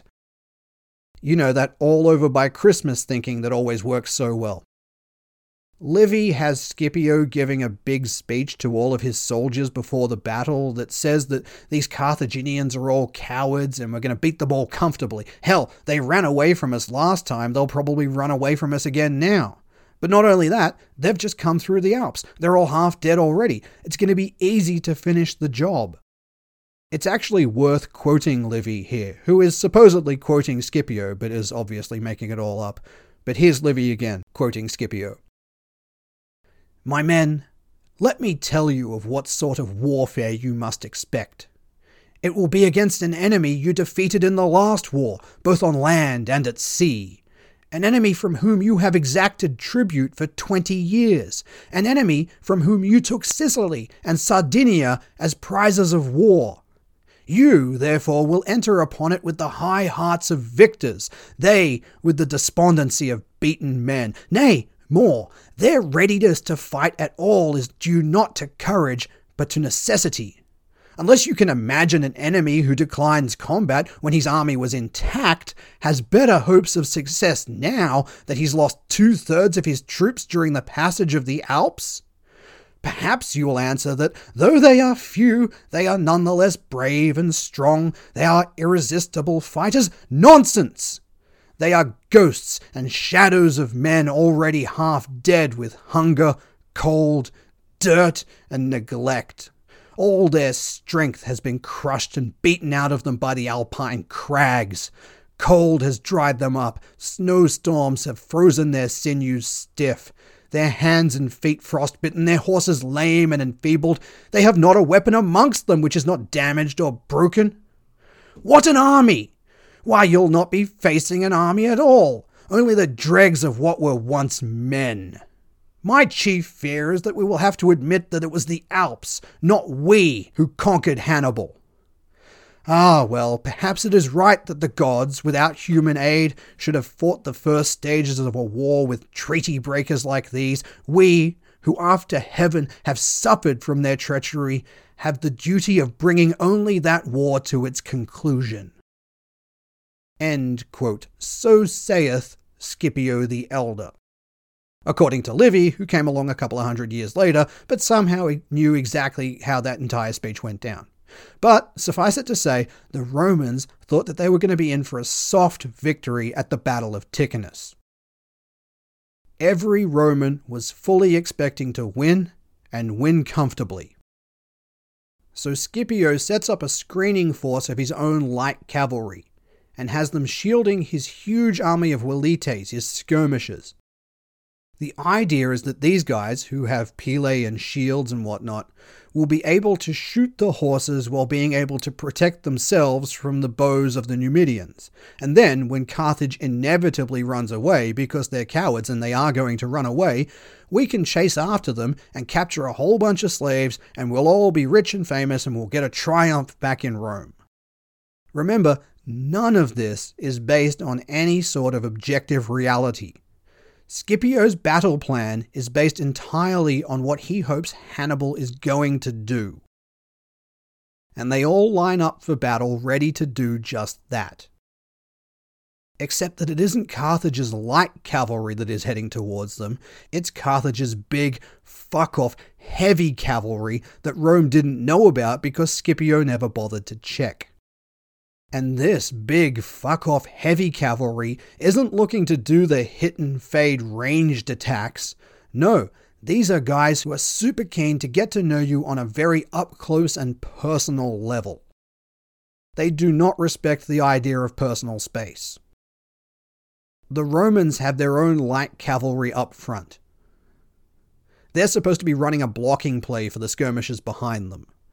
Neither of these forces are capable of handling heavy cavalry. They're all expecting some half naked dudes on ponies shooting small bows at them. What they see are 6,000 armored horses with armored soldiers, each of them holding a sword the size of a traffic light. The Roman cavalry shit themselves first. They panic and rout almost immediately. Every single one of them turn around and try to gallop away because they are about to be horribly, horribly murdered. But they can't escape because right behind them are the Velites, the guys they're supposed to be protecting. But remember, this is life and death, so fuck those guys. The Roman cavalry runs straight into the Roman skirmishers and now it's the skirmishers who break. They see their own cavalry running as fast as possible, and they get the idea that maybe they should try and keep up. They turn around and they try to run. But they're on foot, so they're slower than the guys on horseback, so everyone just gets tangled up. And meanwhile, the Libyan and Spanish heavy cavalry are getting closer and closer, very keen to introduce themselves. And now Scipio, driven by his cheese dream of a battle plan, thinks that the only way to counter heavy cavalry is with his own heavy cavalry, so he sends those guys in to deal with the Libyans. One, the Roman cavalry is pretty shit compared to the guys that Hannibal is using, and two, his own troops are in the way. So now the majority of the Roman army is sandwiched between the two forces of heavy cavalry. While all of this has been happening, the Carthaginian light cavalry has been kept in reserve, waiting in the wings to exploit any weaknesses they see in the Roman lines. And what they see now is an 18,000 man strong Benny Hill show of people falling over each other trying to get away, so it is just Candyland for these Numidians.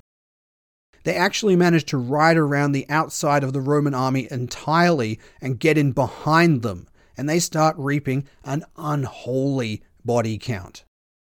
The Romans were not expecting to be hit from anywhere, let alone behind, so this is carnage. The Numidians actually make it all the way to Scipio's command group at the back of the Roman ranks. Now, Scipio, he was not Alexander the Great. Alexander was a fucking madman who wanted to be the first person into battle. Scipio was not. Scipio tried to be as far away from the battle as he possibly could, but now the battle had come to him. Scipio and his small command group actually find themselves in a fight to death with these Numidian like cavalry. Scipio himself goes toe to toe with one of these Numidians, and this guy kicks the ever loving shit out of him. Scipio is seriously wounded in this engagement. He is about to be killed when all of a sudden his 16 year old son, who also happens to be in the cavalry at this battle, his son manages to fight his way to his father and rescue him and drag him away from the battle in the nick of time. The son is also named Publius Cornelius Scipio, but this time it actually is the famous one, Scipio Africanus, but he's not going to get famous till later. Scipio the Elder is seriously wounded. All of my sources are sort of blurring together in my head as I recount this battle, so I can't relate the exact nature of the injury, but it's often referred to loosely as an upper leg wound, which means he probably got stabbed in the butt or the dick, both of which are pretty funny, but I'm going to say that he was stabbed right up Main Street. Ah, right up Main Street. So if you're one of those people who is a stickler for accuracy, he was seriously wounded, that much we do know, but we don't really know where. If you want a bit of flavour that I may or may not have invented, he was sodomized with a sword. But this is a huge deal either way. one of the consuls nearly died and his army was defeated in open battle. This is like if Churchill and Montgomery were both the same person in World War II and they got butt fucked with a Sturmgewehr. It is confronting. And the Romans were absolutely not used to losing at all, so this is a disaster. The Roman army gets murked at the Battle of Ticinus. They're forced into a retreat, and the Carthaginians are fighting them the entire way. It's not a rout, it's a fighting retreat, so it's not as bad as it could have been, but it is a defeat. And the Roman army is never defeated. And that's the Battle of Ticinus, a battle which is often overlooked. It's very rare that people mention it outside of there was a cavalry battle at the start of the war, and I wanted to fix that because a consul gets stabbed in the butt. There are no hard and fast numbers as to how many Romans were killed in this battle, but the historical consensus is a lot. And remember, this is a people who were not used to losing anyone. They've now lost a lot. Over the next few years, Hannibal is going to kill over a hundred thousand Roman soldiers. 10% of all military aged Roman men in this period are going to die directly because of Hannibal Barca. He is Rome's worst nightmare, and this is their first ever taste. Their first engagement with Hannibal Barca, a Carthaginian army who was half dead after crossing the Alps, and Hannibal does it comfortably. He didn't even use most of his army, he's just doing trick shots. The bulk of his infantry just sat on a hill with a picnic basket and watched the show. He didn't even use the elephants. Hannibal is just clowning Scipio right now. Eventually, the Romans managed to fight their way back to a temporary bridge that they'd made across the river Ticinus, and then, after they crossed, they destroyed the bridge, at which point they were relatively safe from Hannibal for the time being. But that wouldn't last long. Hannibal probably could have chased after the Romans at this point and murdered a whole bunch more of them, but he really just needs a cup of tea right now. He's just walked out of the Alps. He's cold. He's tired. He's fought the Roman army. This dude needs a beer more than anyone has ever needed a beer. So the Romans get to live. For now. Of interest is the fact that both sides of this conflict actually used Celtic mercenaries to supplement their forces. I've spoken at length about how Carthage hired these guys, but the Romans did it too. At the Battle of Ticinus, they actually had about 2,000 Celts in their ranks. The Romans had a bunch of Gallic quislings who would rather be fighting for the Romans than against them, so they're on the Roman side at this point. And one of Hannibal's major goals throughout this entire campaign is to offer an alternative to all of these people who sided with Rome because they felt they had no other choice. So there's a couple of thousand Celts in this Roman army, and after this first ass kicking at the River Ticinus, these Celts start questioning the wisdom of that alliance. So once the Romans had retreated over the river, they've consolidated back at their camp and everyone's trying to process what happened. That night, these Celts got together and they had a bit of a think about how this war looked like it was going, and they came to realize that maybe they'd picked the wrong side. So while their Roman allies were sleeping, these Celts went around and murdered them and deserted. Aw, oh, look at them, sleeping like little angels. Spare no one. And the next morning, they showed up at Hannibal's camp and said, Hey, we've had to think about it and we want to switch sides. Can we join your army now? We brought you a couple of thousand Roman heads for your collection, if that sweetens the deal. And Hannibal said, Well, I've already got a bunch of Roman skulls, but they're not this fresh, so uh, welcome aboard. Well, actually, what he did was send them back to their own tribes. And this is good for Hannibal for a couple of reasons. First, it shows clemency. This is a big deal. This is based Hannibal. He's not going to be a dick about winning, he's fair. Secondly, these guys get to go back home and talk about how Hannibal kicks absolute ass, and maybe we should be fighting for him instead, giving Hannibal much needed reinforcements. This is all part of the plan. So that's the Battle of Ticinus. The score is now 1 0 Carthage. It needs to be said that this was not a major victory for the Carthaginians, nor was it a major loss for the Romans, but it was still a loss. Romans are not used to losing at all, so this is concerning. But worse for Rome, the battle itself was never in question. Hannibal kicked the shit out of the Romans and never once looked like losing. Rome lost a few thousand troops in this battle, but in terms of what was actually won and lost in the grand scheme of things, it wasn't that many men. But it is a huge blow to Roman morale. It messes with their heads. So the Romans retreat, and Hannibal continues to march towards the Eternal City with the intent of setting it on fire. And more and more of the local people that Rome had been shitting on for centuries decide they want to join him along the way the Celts, Gauls, whatever you want to call them, those guys turning on Rome and going over to Hannibal's side is a much bigger deal than it might seem. Because that was a large part of Hannibal's plan this whole time. Rome has been treating everyone like shit for a long time now, but nobody had the martial strength necessary to tell them to fuck off. So Rome has been bullying pretty much everyone they came across. Most of the people in this region of the world had the shits with Rome and Hannibal was banking on this because he didn't have that big of an army himself. He started crossing the Alps with maybe 40,000 men, which is a big army, but nowhere near Roman standards, and he loses about half of that by the time he gets out of the Alps, which is one hell of an attrition rate.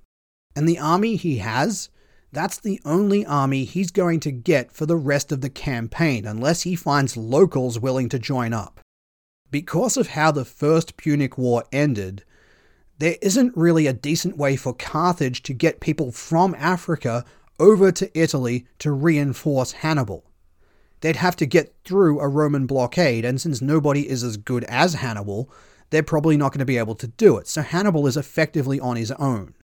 But that's fine because to a Barca, being surrounded just means that you can now attack in any direction but he does need troops. So Hannibal's whole plan is to go around to everyone in the region that isn't Roman and say, hey, I know you're all sick of Rome. Well, I'm going to go and kick the shit out of Rome. Do you want to sign up and be part of that shit kicking?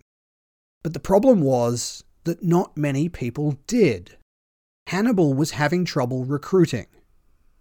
Because while everyone did indeed have the shits with Rome, Rome was seen to be almost invincible. They were this megalithic entity that you just couldn't hope to win against. So these tribes, the Gauls and the Celts and the Spanish and the Samnites and everyone, they're all saying, Look, I get it. You're the son of Hamilcar, and that guy was an absolute fucking boss, we do not deny. He kicked Roman ass but we don't know if you're as good as your dad, so it's not worth pissing off the Romans because if we back you and you lose, then the Romans are going to wipe us off the face of the earth. Hannibal didn't have the runs on the board to convince everyone that he could potentially beat Rome. And then, immediately after exiting the Alps and with a half dead army, he meets Rome in a field battle and comfortably wins. Revolutions. You follow? Revolutions. Mm-hmm. That pumps the numbers for Hannibal stock in a big, big way, and suddenly people start wanting to buy Hannibal coin, and he starts getting reinforcements. So this whole thing is like an audition for Hannibal, and he is acing it. With a common denominator.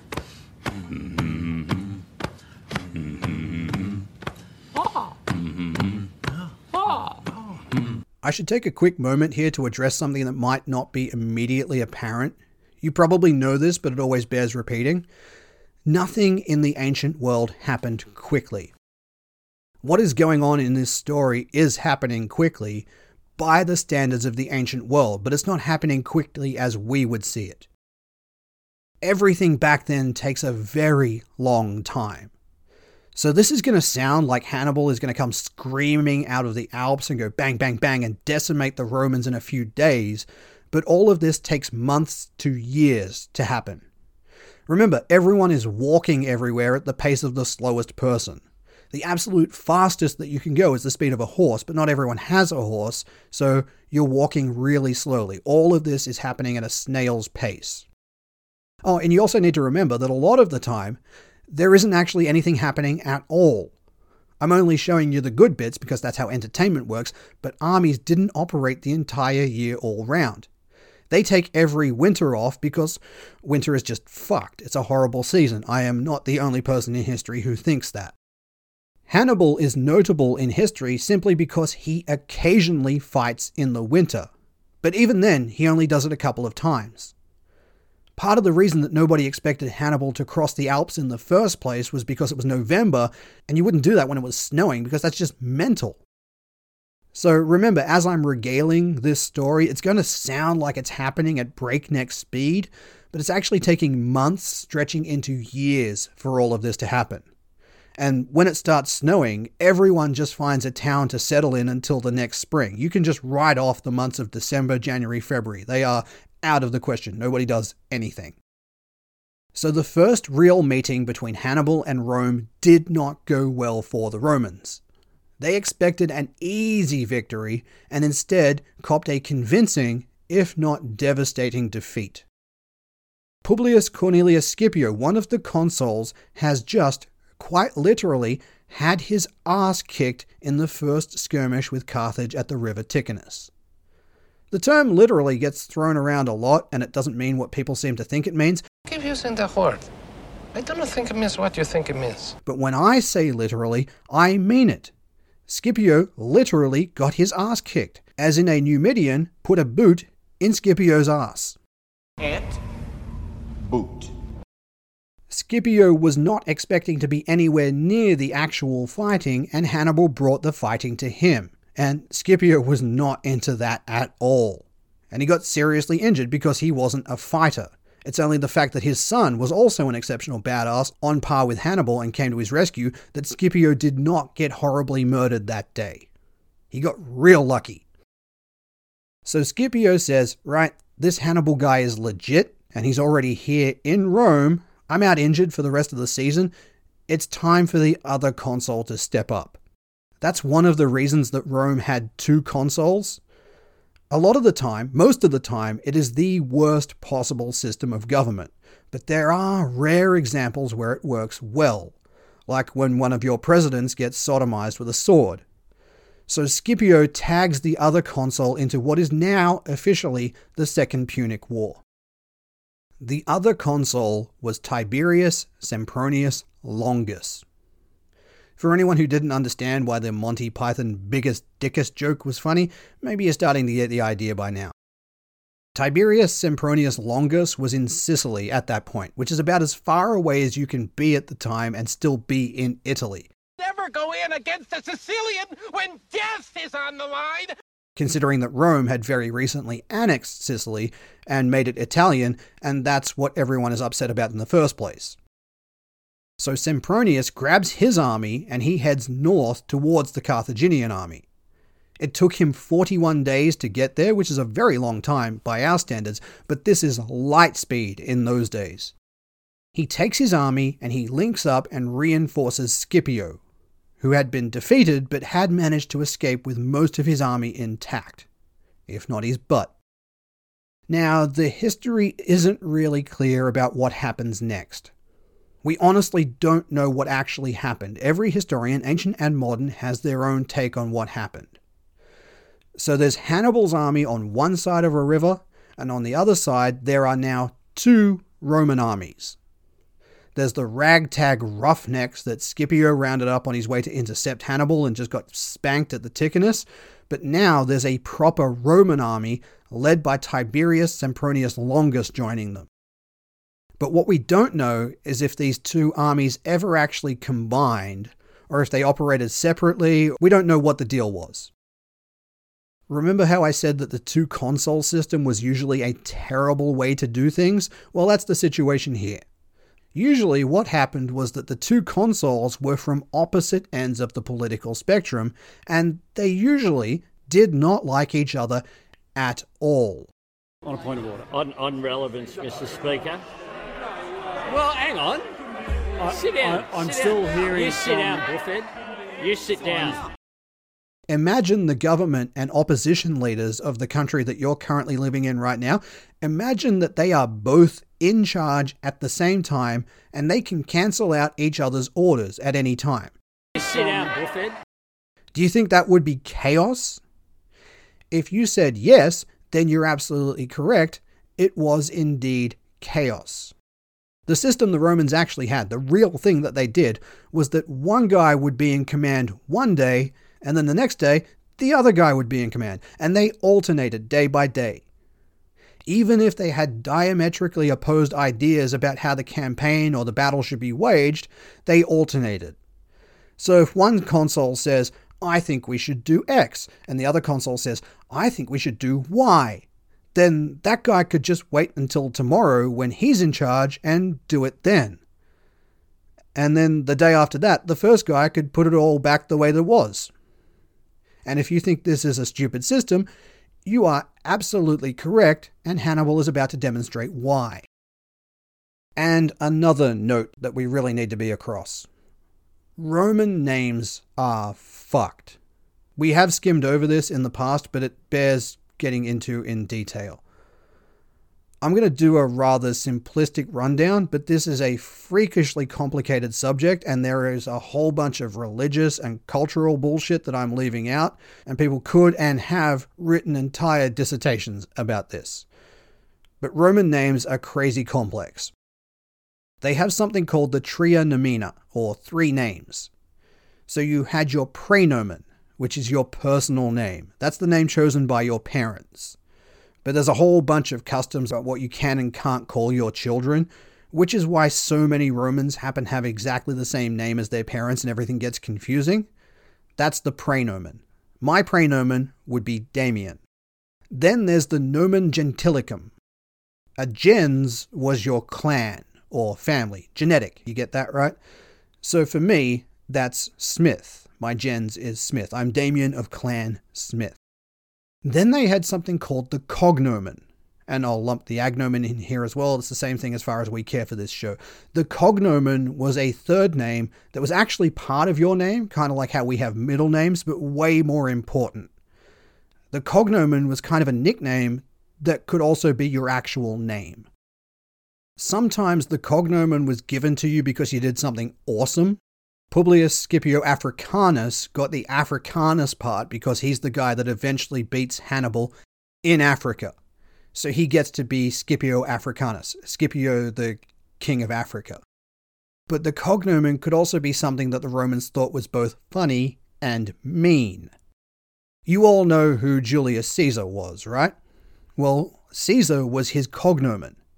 His name was Gaius, and he was from the gens Julia, Gaius Julius. But Caesar was his cognomen because people from his family line, the Julians, happened to have hereditary male pattern baldness. The word Caesaries is Latin for having a full head of hair.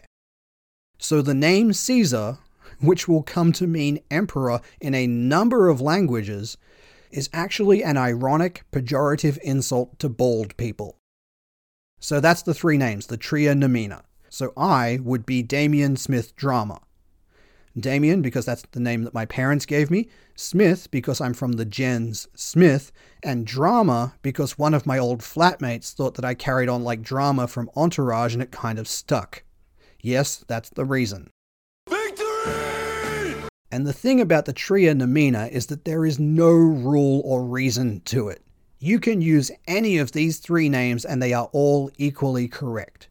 And historians will use any of these names and expect you to understand who they're talking about. And remember, these names operate interchangeably, they are all correct. When I say Tiberius Sempronius Longus and Publius Cornelius Scipio, you can use any of those names, and the histories all just pick one seemingly at random.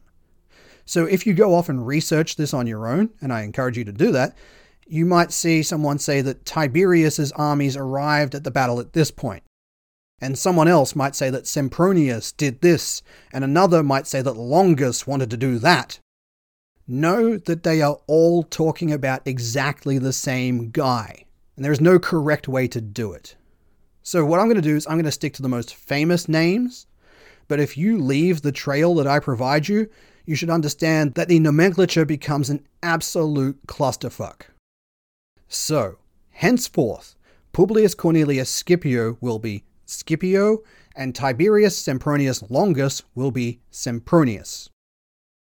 Scipio and Sempronius are co consuls, but they are not the best of friends on a good day, and now there's a Carthaginian psychopath making everyone even more edgy. So when Sempronius arrives with his army from Sicily, we don't know that he ever actually combined his army with the one that was already there. We don't know that those forces ever actually integrated or if there was two separate camps. There's a lot of evidence to suggest that they didn't meet up. We don't even know if Scipio and Sempronius ever actually had a face to face meeting at this point, if they ever spoke to each other. It's entirely possible, probable even, that there are two Roman armies about to face off against Carthage, and the leaders of both of these armies, the two leaders of Rome, just plain refused to speak to each other. But then again, there's no evidence that they didn't either. There is mention that Hannibal managed to position himself between the two Roman armies to keep them apart, that this was a deliberate ploy from the greatest military mind in history, he positioned himself to cut off these Roman reinforcements and prevent them from meeting up and coordinating. And this is absolutely something that Hannibal would have done if he could. He's the goat for a reason. But there's also a lot of evidence that Roman leaders in general, and these two Roman leaders in particular, were absolute fuckwits. So there's also that. You sit down, Buffett. But we do also have evidence from the ancient historians that tell us that the two Roman armies and their leaders were able to link up and discuss strategy. But you have to remember that ancient history isn't exactly known for its rigor and science. It was a common trope of ancient historians to just straight up invent speeches that were supposed to have happened. And as an entertainer, I cannot fault this. Most of this history is being told for entertainment value. History as a science is somewhat novel. People didn't listen to Herodotus because they wanted to know about the socio-economic implications of Babylonian grain shortages. They wanted to hear about someone getting stabbed in the face. So, of course, you invent scenes to get the plot moving. Ancient historians absolutely loved to give exposition through dialogue, and again, I'm not judging here. Whenever you need to let the audience know exactly what's going on, you have someone suddenly give a speech where they explain, in no uncertain terms, exactly what's going on. And that gives everyone listening, and they would be listening because they mostly couldn't read, everyone listening will now know the score. It's a great trick, especially in history, and I don't fault it.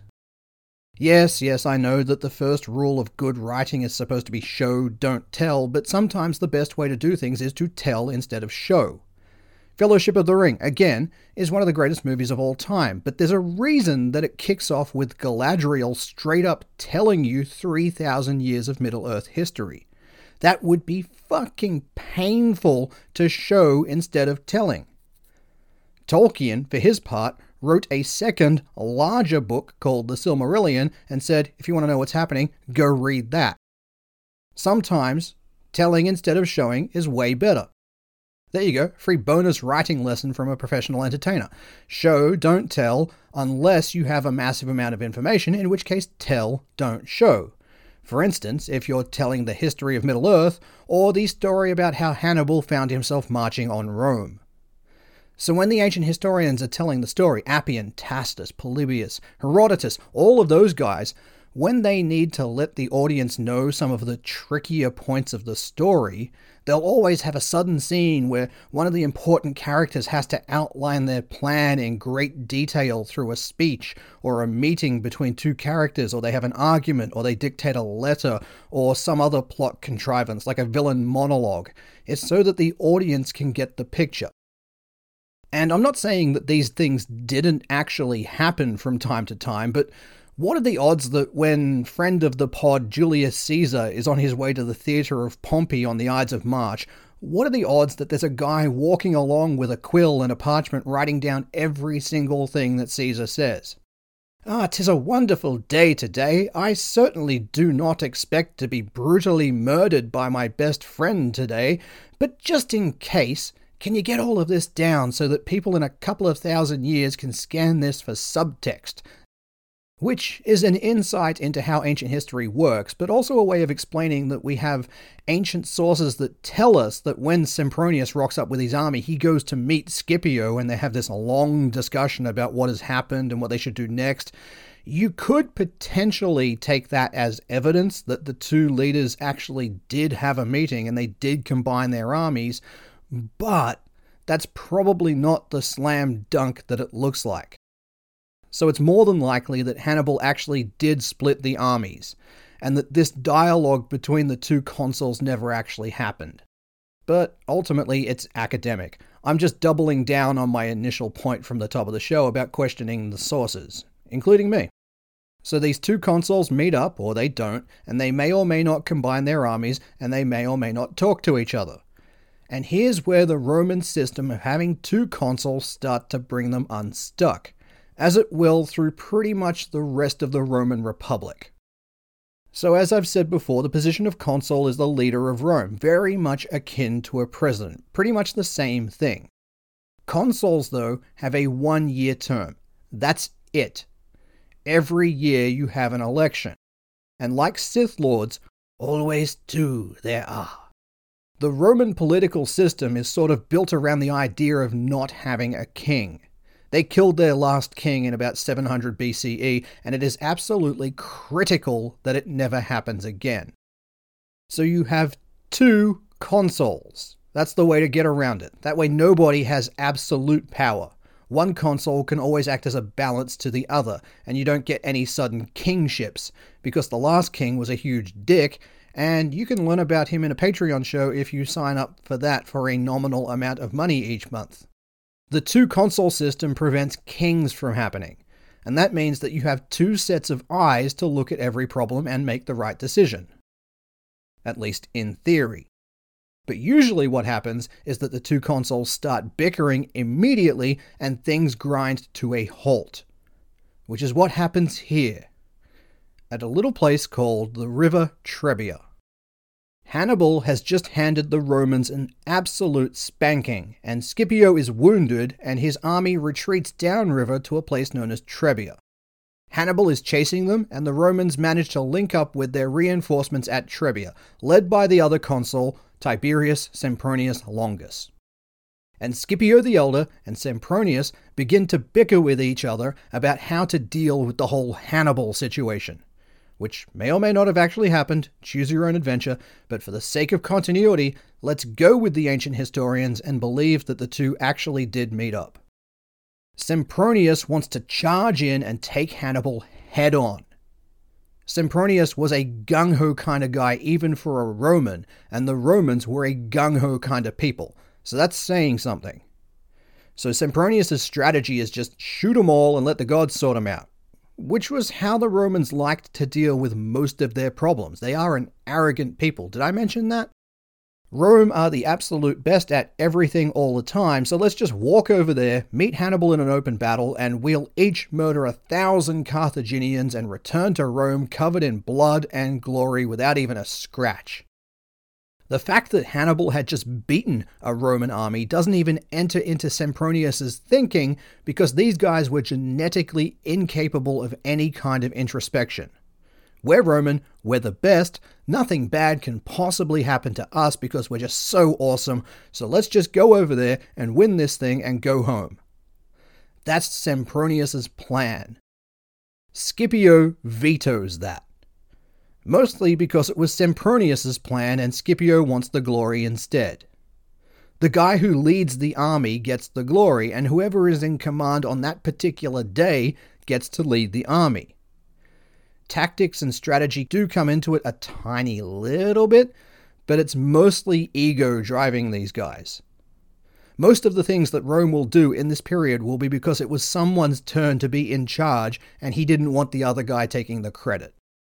Scipio says, Hey, this is my command. You've come here to reinforce me. I'm in charge.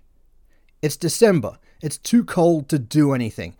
Let's wait out the winter and we can spend a few months training the troops, getting ready, my butt can heal. Then we can deal with these Carthaginians when everyone is fresh. Besides, their army, it's all mercenaries and local Gallic tribesmen they're just going to get bored and go home.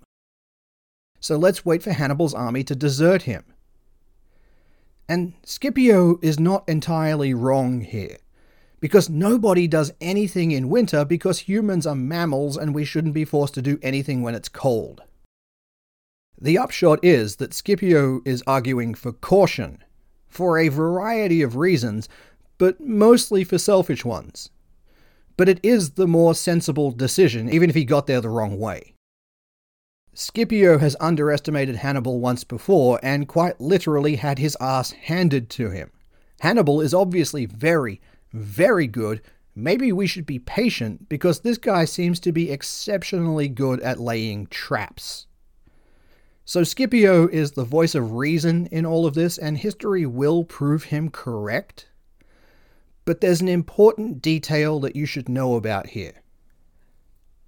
As ever with history, we have the luxury of knowing how things turn out. These guys didn't. It looks like Scipio's position is obvious, and maybe it is, but it isn't as clear cut as it looks to us here in the future. It could have been just as effective to charge in and hit Hannibal while he was still recovering from the last battle.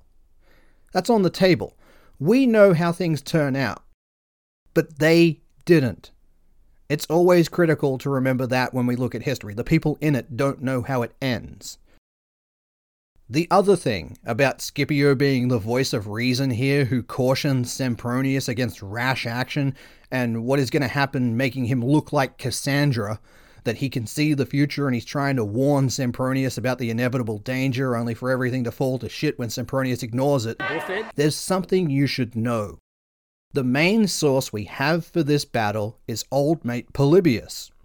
And as I've said before, Polybius is hardly objective. But it's even worse here. Because Polybius was friends with the Scipios, and he was the tutor of Scipio's grandson. He's a very close friend of the Scipio family. He's an honorary uncle. So maybe he's not the best person to be talking to when discussing what Scipio was arguing here, and whether or not Scipio may have been the voice of reason. Polybius has skin in the game. So the two consuls bicker away because their political and military command system is fucking ridiculous. Sempronius wants to attack because all he knows is violence.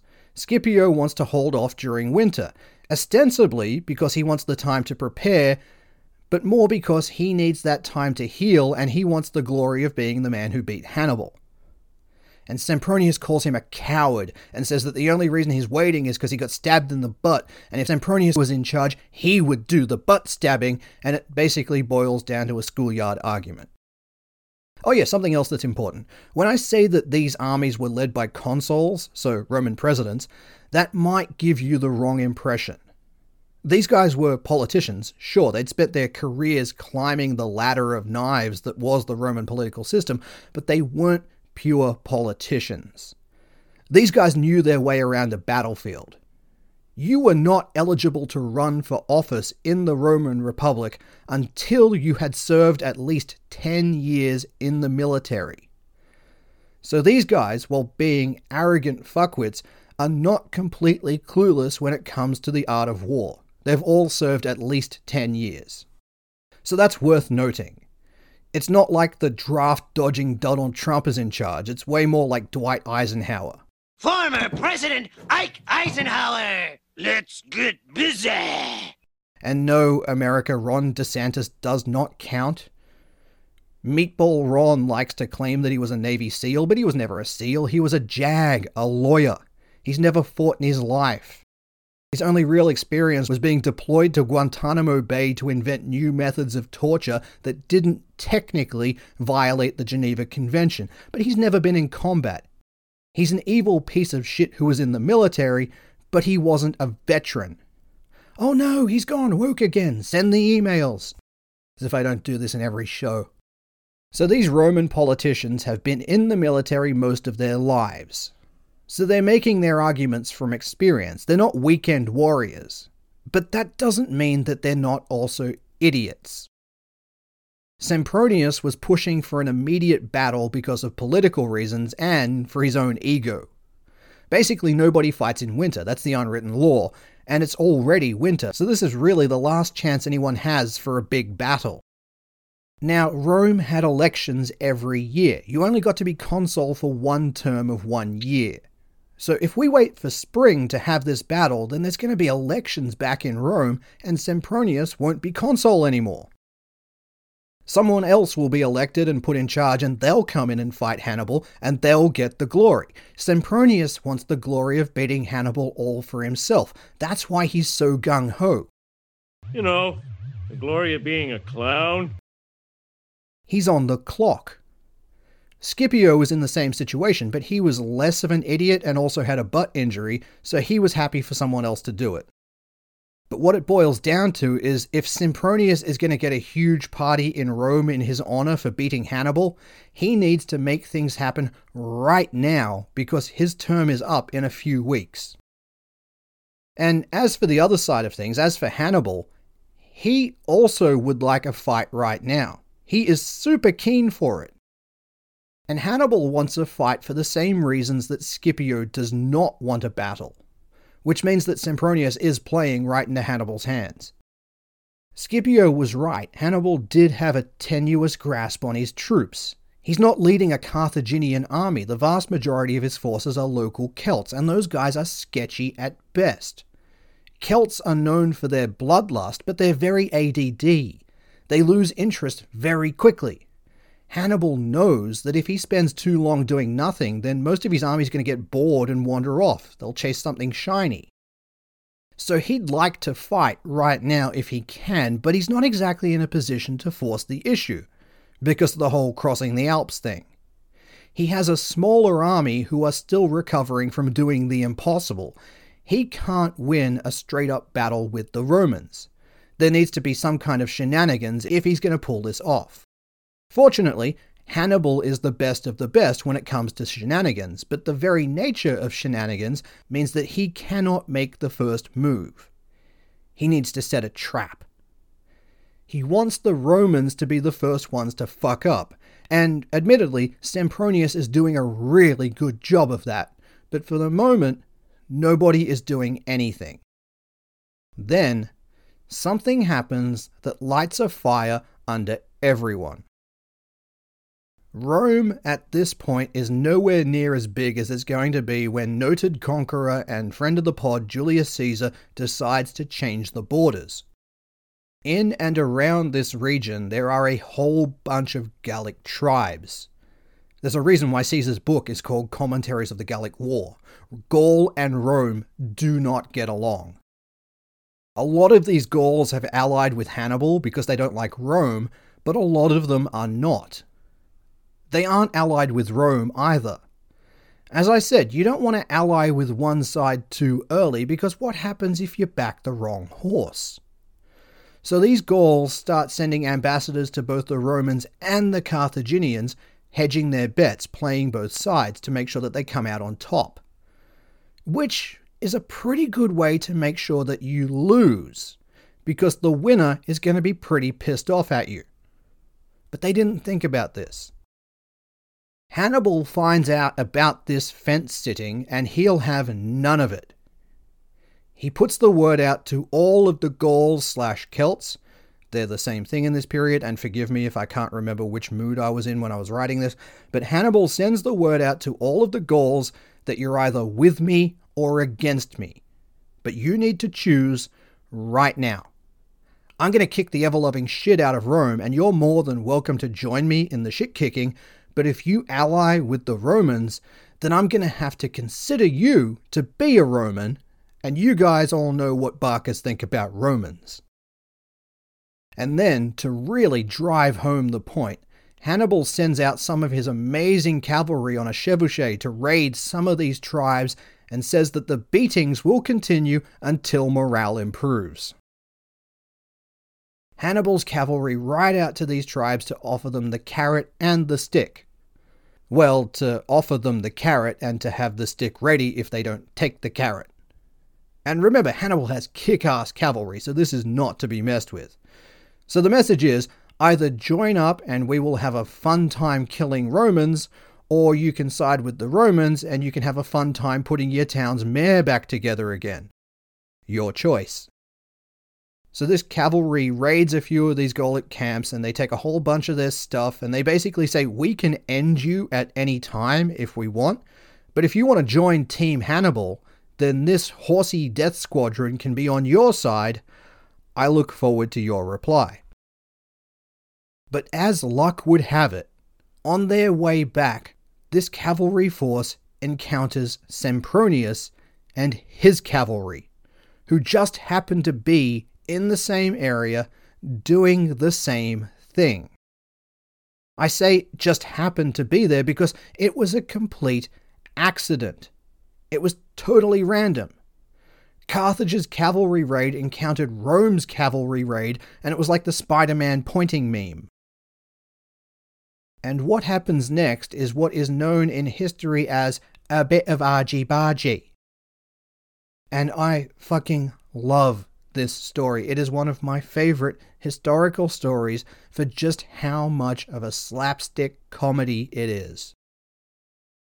The Roman cavalry were just out on their way to a raid, so they were fresh. The Carthaginian cavalry had just concluded a raid and they were carrying sackfuls of booty, so they were not fresh. So the Carthaginians thought, fuck this, and they ran away. Do not engage unless you dictate the terms. That's Hannibal's doctrine. The Romans, being Roman, chased after the Carthaginians, but the Roman cavalry wasn't quite as good as the Carthaginian cavalry, so despite being fresher, they couldn't catch the Carthaginians. And the Carthaginians make it all the way back to the war camp where the entire army is. And these Carthaginians in the war camp see the Romans chasing their boys back to the camp and they say, Right, what's all this then? And they come out and attack the Romans.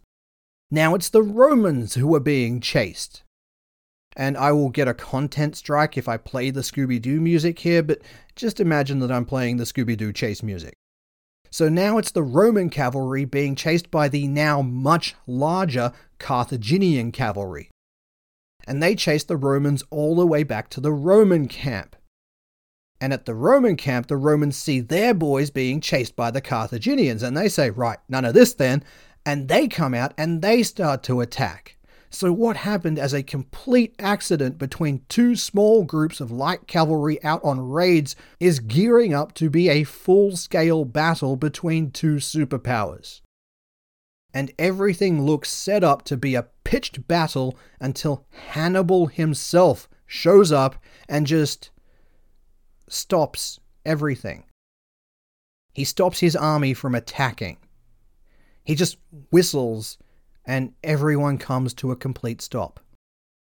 Hannibal says, We're not fighting now. This goes against all of my teachings. This is not the time I chose for a battle. This is an awful place for a battle. Nothing is prepared. This is all bullshit. We fight when I say we fight, and I only say we fight when I've done my homework. So everyone take a chill pill, relax. We're gonna head back to camp right now and all of his troops immediately stop the attack. They form up and make an ordered retreat back to the Carthaginian camp. There was no battle that day.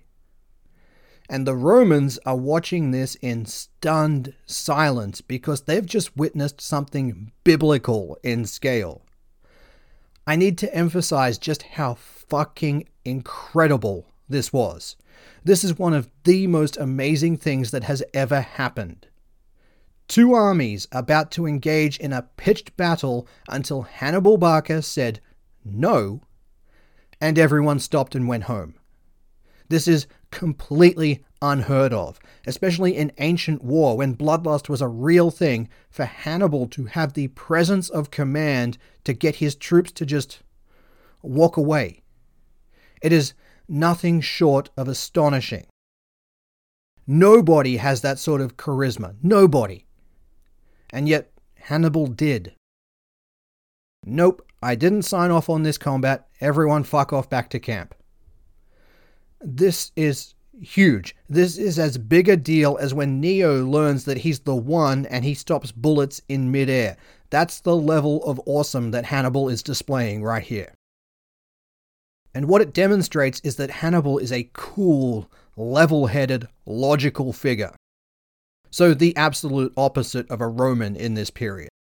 Hannibal doesn't get caught up in the moment. He doesn't get a rush of blood to the head. He calmly assesses the situation and decides that he didn't pick the time of the battle. He didn't pick the location. He's not prepared, so we're not going to fight today. The Romans would have absolutely rushed in without a second of hesitation, but that's why they're not the best military commander of all time, and Hannibal is.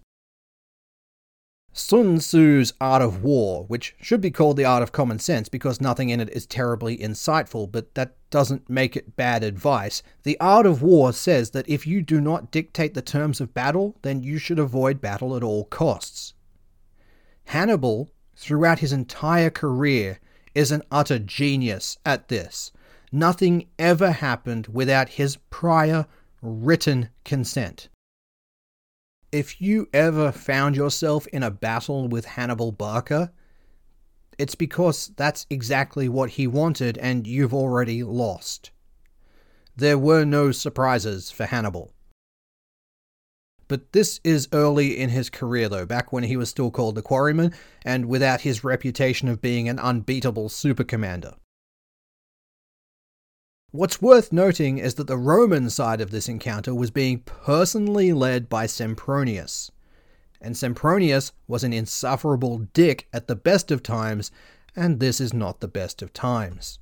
Sit down. I, am sit still down. hearing. You sit down, Buffett. You sit down. All he sees is that the Carthaginians retreated when they saw the Romans, so obviously they're all scared of the Romans. Does this sound familiar? Sempronius does not have a good grasp of strategy. He's only in this position because his parents were rich, which is, thankfully, something that you don't see in the modern world today. We've moved past that, obviously, which is great. But Sempronius gets it into his head that the Carthaginians are all cowards, led by a massive coward, so it's time to meet them head on and crush them once and for all. So Sempronius feels like he's won a huge victory against Carthage already. It's time to press the advantage. He has been itching for a battle since he got there, and now he's just foaming at the mouth. He looks like Alex Jones screaming about gay frogs. It's time for a good old fashioned battle. If only Scipio weren't holding him back. And Hannibal learns about this because, unlike the Romans, he's actually very good at spying. He has spies everywhere. He has spies in the Roman camp.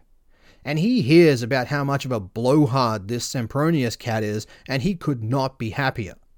Sempronius is precisely the kind of dickhead who will walk into a trap, and instead of admitting that it was a trap, he might instead pretend that the whole time he'd intended to say the word covfefe, you just didn't get it. Hannibal had Gallic spies in Sempronius's war camp, and they report back exactly what Sempronius is up to. And they also report that Sempronius is an A1, number one fuckhead who thinks with his dick, and maybe Hannibal can exploit that. And yes, indeed, Hannibal could exploit that. Hannibal decides that the time for battle has come. But he's going to dictate the terms. He's going to choose the where and the when of the battle. As for the where, he picks the banks of the river Trebia near a whole lot of small, rolling hills. Sun Tzu would be so very, very proud. As for the when, he makes sure Sempronius is leading the army that day. Hannibal Barca is one of the best ambushes in history. Probably the best. If there is a time and place that you would least like to encounter Hannibal, that's exactly when you're going to encounter Hannibal. So that's already in his favor. But on the other end of the spectrum, the Romans are probably the worst scouting army in history. They just did not bother with anything like intelligence gathering or having a quick look around or any of that fancy nonsense. That was way beneath them. So if we get ambushed, that just means that we don't need to go looking for the fight that we will inevitably win because we're Roman. And they're about to find out that being Roman is no match for actually knowing what the fuck you're doing. And this is going to go down in history as the Battle of Trebia. Apparently, Hannibal himself scouted the location for this battle. He got on his horse and he went around and he had a look around the area and decided that this was the best place to kick Roman ass Trebia. And Hannibal did this a lot. One of the reasons that Hannibal was such a good scouting commander was because he did the scouting himself. He doesn't delegate shit like this. If you want to know exactly what the lay of the land is, you go out and have a look yourself. There are actually stories of how Hannibal would go out scouting while in disguise. He'd put on a wig and dye his hair and dress as a Roman and go scouting in disguise. Some stories, which are probably apocryphal, but they're very cool, some people say that Hannibal himself would actually ride into Roman camps while in disguise and have a look around, just because he could.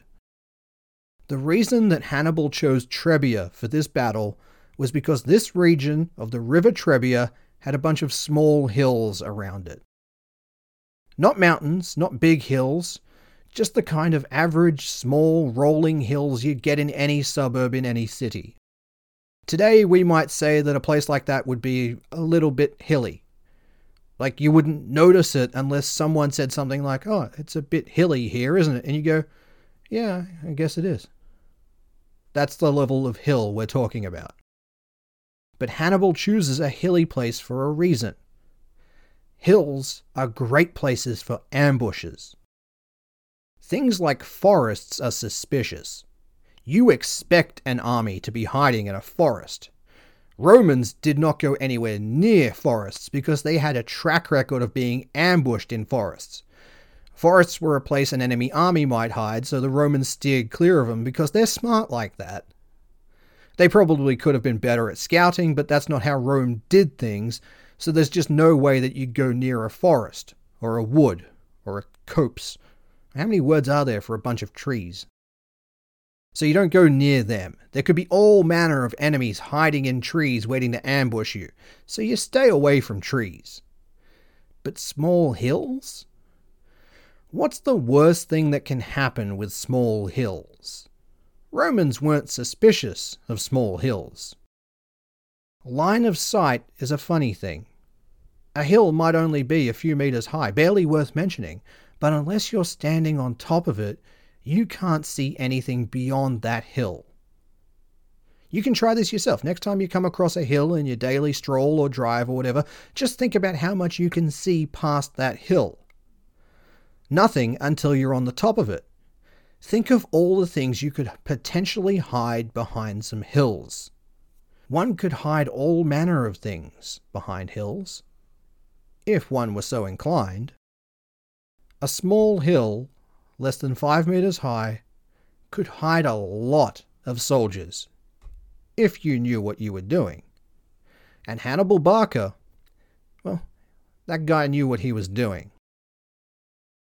There are all these small hills in the region of the Trebia, which are great for blocking line of sight, but there's also a marsh at the bottom of one of these hills.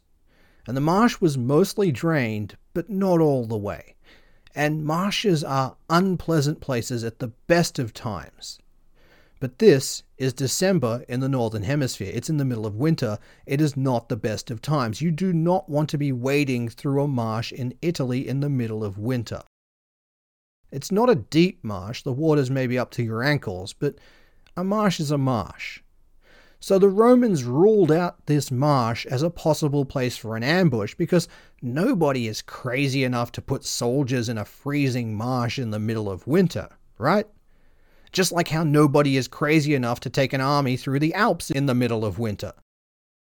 So the Romans just ignore it. The night before the battle, Hannibal gets his brother Mago, who is the commander of the horse. This means that he's in charge of the cavalry, and since Carthage were a cavalry heavy army, this means that Mago is Hannibal's 2IC. Mago is, interestingly, one of the few people in this story not called Hannibal or Scipio. There are other Magos in the story, but I have left them out just to avoid confusions. Don't say I never do anything for you. So Hannibal says to his brother Mago, Get me your 100 best foot soldiers and your 100 best horsemen and bring them to me. I've got a super top secret mission for them. This is going to be cool. And Mago does just that. Gets all these guys together, so now Hannibal has these 200 men assembled in front of him. And Hannibal says to these guys, Hey, I've got a super top secret mission for all of you. It's going to be super cool. Trust me. What I need from all of you is to go back to your units and pick out your 10 best men. Because I'm forming a special A team super crack unit for this super top secret special mission that's going to be super cool. And each of these men is pretty chuffed. They've been handpicked by Mago Barca, the second in command, and now they're the crack force of the big dog himself, Hannibal. I mean, that's, that's pretty cool, right? The original 200 men, they're all thinking, hey, I'm one of the top 200 guys in this entire army. I'm in the top 0.5% of everyone on this side of the Punic War. That's pretty cool. And I get to go back and pick my own A team. I'm not being assigned soldiers, I get to pick my own team. That is pretty damn cool. I'm in charge of this secret mission. This is great. And they go back and they pick their 10 best dudes. If you're keeping up with the numbers, this is now 2,000 men. And these dudes are all similarly chuffed because they were hand picked. They're in the top 5%. They are the best of the best. And Hannibal wanted them personally, not the other 40,000 guys in the army, them. And this is really important. The Carthaginian army wasn't a bunch of fanatical patriots like the Romans, they were mercenaries. Hannibal couldn't just conscript people. Well, he could, but that wasn't a good way to go about it. So Hannibal used this form of man management because what he wanted them to do was bloody awful. This was going to be an incredibly unpleasant experience, and nobody would willingly volunteer to do this, so he has to incentivize. As Napoleon said, a soldier will fight long and hard for a bit of shiny ribbon, and Hannibal knew that principle. And remember that next time your boss offers up a pizza party. So Hannibal knows that he needs some serious sugarcoating on this special mission, so he makes sure that these guys think that they're the most awesome dudes in his army. And he makes sure to go out amongst them and talk to each of them personally and shake their hand and thank them for volunteering. And this is a big deal for the soldiers here because we get to meet the Hannibal Barker? The Hannibal Barca? Hannibal is 200 BCE Tay, if he shakes your hand, you never wash that hand again. So it's pretty cool. So here's the plan Hannibal wanted these 2,000 guys to go and stand in a freezing marsh all night.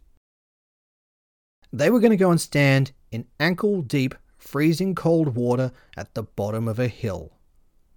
This cold, dank marsh that the Romans ignored because who the fuck is crazy enough to spend an entire night squatting in a frozen bog? Nobody expects to be ambushed by 2,000 people who just spent the better part of 12 hours marinating in a sub zero pond. And they are going to be the crack force that guts the Roman army. What are you doing in my swamp? Then Hannibal goes to the rest of his troops and he gives them his orders for the battle proper. He's just assembled the A team and sent them off on swamp duty, but now he needs to get the rest of the elements together. And he tells them that tomorrow is the big day and there's going to be a huge battle, so what he wants them to do is to get comfortable. Have a fun night, maybe have a little bit of a drink, but not too much, and then get plenty of sleep because we need to get up bright and early tomorrow morning to murder some Romans. Everyone is going to get double rations of food, so nobody is hungry, and the fires are going to be built up as big as possible so that everyone is super toasty warm. It's the middle of winter, remember? And then everyone is going to be in bed by 9 o'clock because we've got that big day of Roman slaying ahead of us. It's like Carthaginian Christmas Eve. And they did. Everyone had a nice warm meal, everyone had a warm place to sleep, and everyone was as fresh as a daisy the next morning. Except for those 2,000 guys in the swamp, but they knew what they were signing up for. Then, Hannibal assembled a second strike force, made up of some of his elite cavalry, those Numidian horse skirmishers. Not many, just a couple of hundred of them, but that's not really going to matter because it's not the size, it's what you do with it. A couple of hours before dawn, Hannibal sends this strike force out to attack the Roman camp. Now, this is at least seven years before electricity is invented, so everything is dark as all shit. In the darkness, an army of a couple of hundred guys on horses can look like an army of 50,000 men. There's no way to be sure. It's dark, there's chaos, you can't see. Who knows how many people are attacking you? And that's what Hannibal was counting on. This force of a couple of hundred horsemen rides up to the Roman camp, hollering and screaming, shooting bows, throwing javelins, causing general mayhem. It does not do any damage because one of the things with the Romans is that they built a fort every night, so they were in no real danger from this attack, but that was never the point. This force of attacking horsemen is seen by the Roman sentries, and they immediately sound the alarm. Trumpets sounding, bells ringing, everyone get up, the Carthaginians are attacking, and all of the Romans spring out of their sleeping bags, they throw on whatever armor they can find, they grab the closest weapon, and they all assemble into formation to meet this surprise Carthaginian assault. And they do this very well. That needs to be said. The Romans are very well drilled and very well disciplined. That's part of their strength. They are designed from the ground up that you don't need to get into your actual unit. You just get into any formation and everyone sort of knows what they're doing. It doesn't matter where you are, just as long as you're in there somewhere. So this is not a panicked army. Everyone is loaded for bear, ready for war. But that's the thing. The Roman army is now in formation, ready to repel this Carthaginian assault, ready to defend against an attack. They are all wide awake. At which point, Hannibal's cavalry immediately wheels around and rides away, going, Ha ha, made you get in formation. Sempronius, noted dickwad, he is not having any of this. Oh no, this is just another sign of just how cowardly these Carthaginians are. Sure, they act tough, but as soon as they see an actual Roman army, they run away. I mean, this was probably the big Carthaginian attack, and they had to surprise us before dawn to have any sort of chance. But when they saw how quickly we can get out of bed and ready for combat, they got scared and they ran away. The cowards. Well, says Sempronius, you don't get to decide that you want to have a battle before dawn and then change your mind halfway through and not have a battle. So today, Sempronius is going to force the issue. Sempronius, dickwad, he decides that it's time to teach these Carthaginians what it means to fuck with the mighty Roman Republic. And he's going to get that battle that he's been hankering for. He's going to force the issue. He is going to chase the Carthaginian army and destroy it utterly and claim all of the glory that is his due. So he gathers up his forces and he chases after Hannibal's cavalry. Come on, lads, ride to wrath, ride to ruin and the red sun rising. Now for wrath,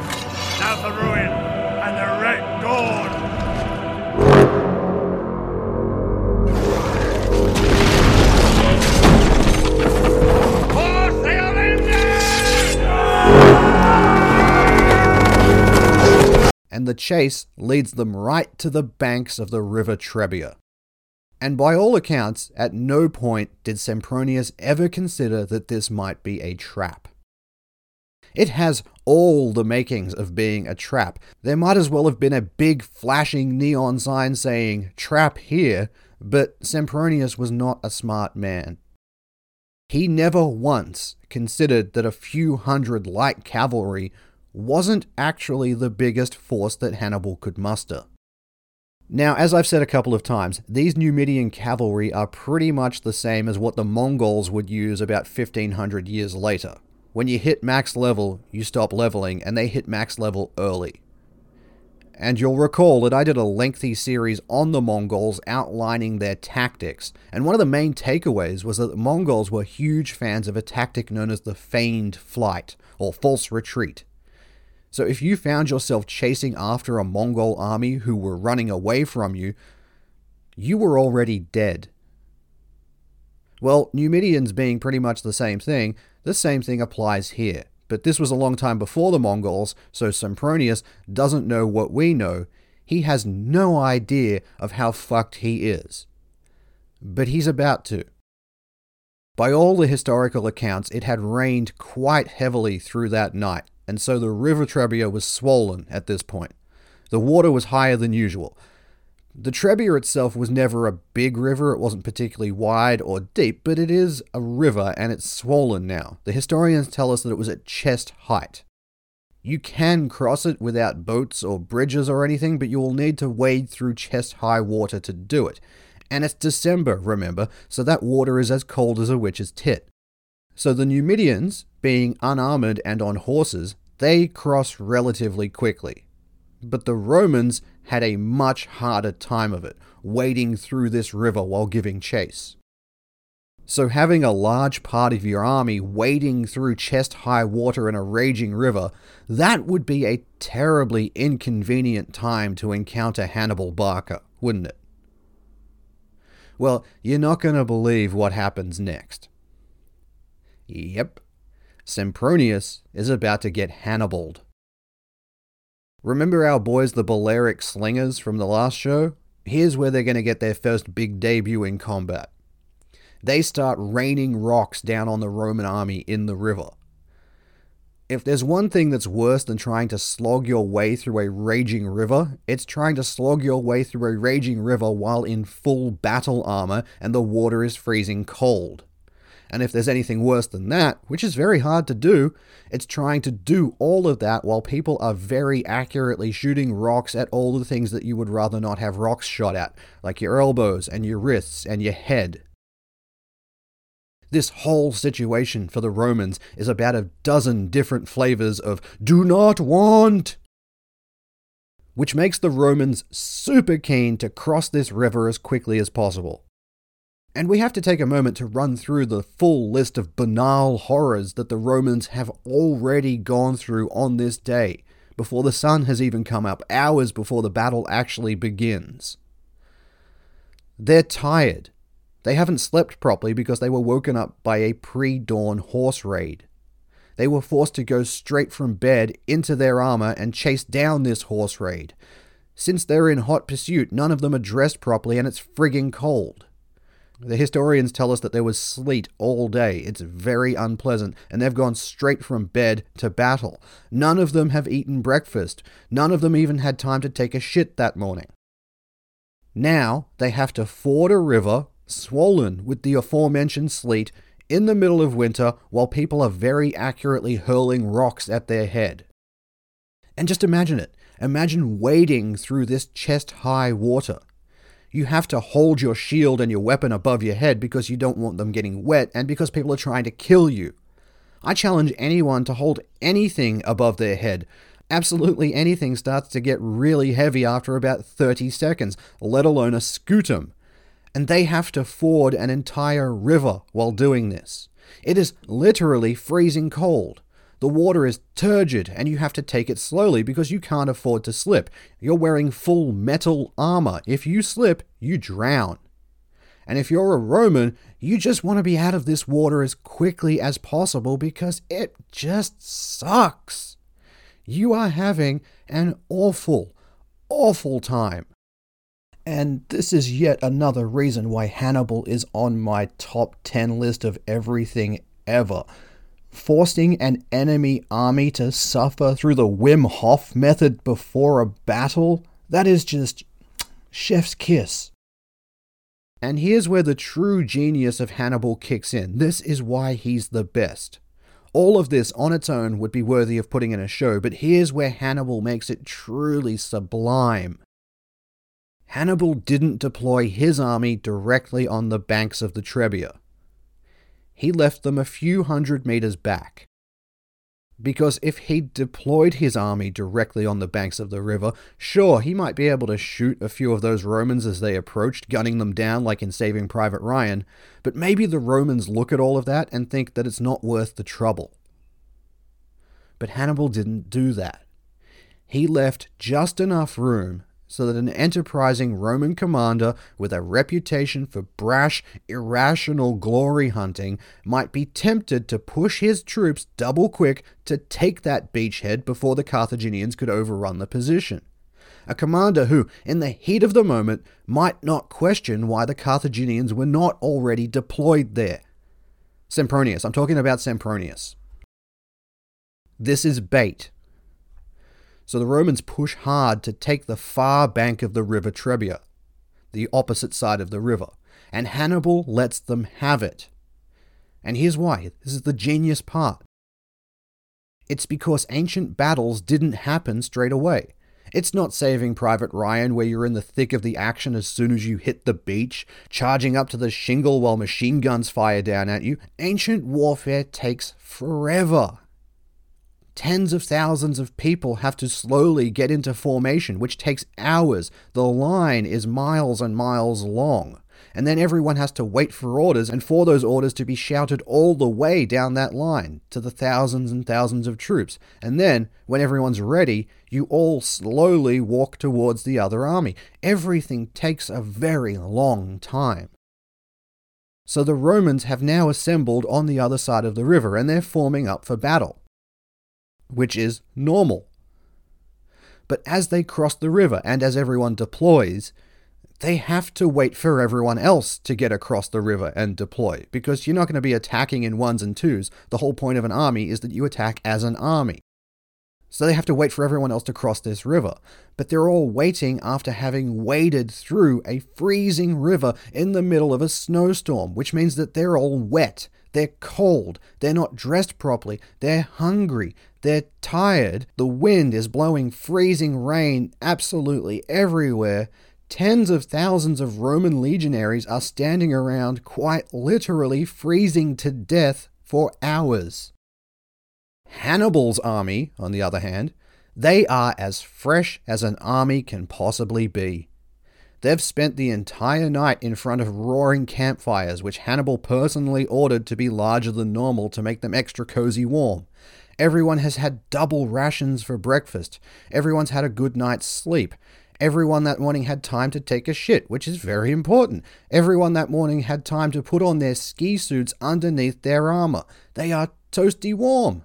They're having a ball. And Hannibal leaves precisely enough time for everyone on the other side to let all of that sink in. To realize just how utterly fucked they were. The first oh shit moment occurred when the Roman troops saw that the Numidian cavalry, the very good Numidian cavalry, the cavalry that they'd just been chasing, yeah, that cavalry has just turned around. They're not running away, they're attacking. They just velociraptored you. Clever girl and the Carthaginians just straight up had a lot more cavalry than the Romans. There are a few cases in history where the side without cavalry superiority wins a battle, but they are few and far between, and this is not one of those occasions. The Romans had about 2,000 cavalry on each flank. Hannibal had 5,000 on each flank, and his cavalry is just plain better.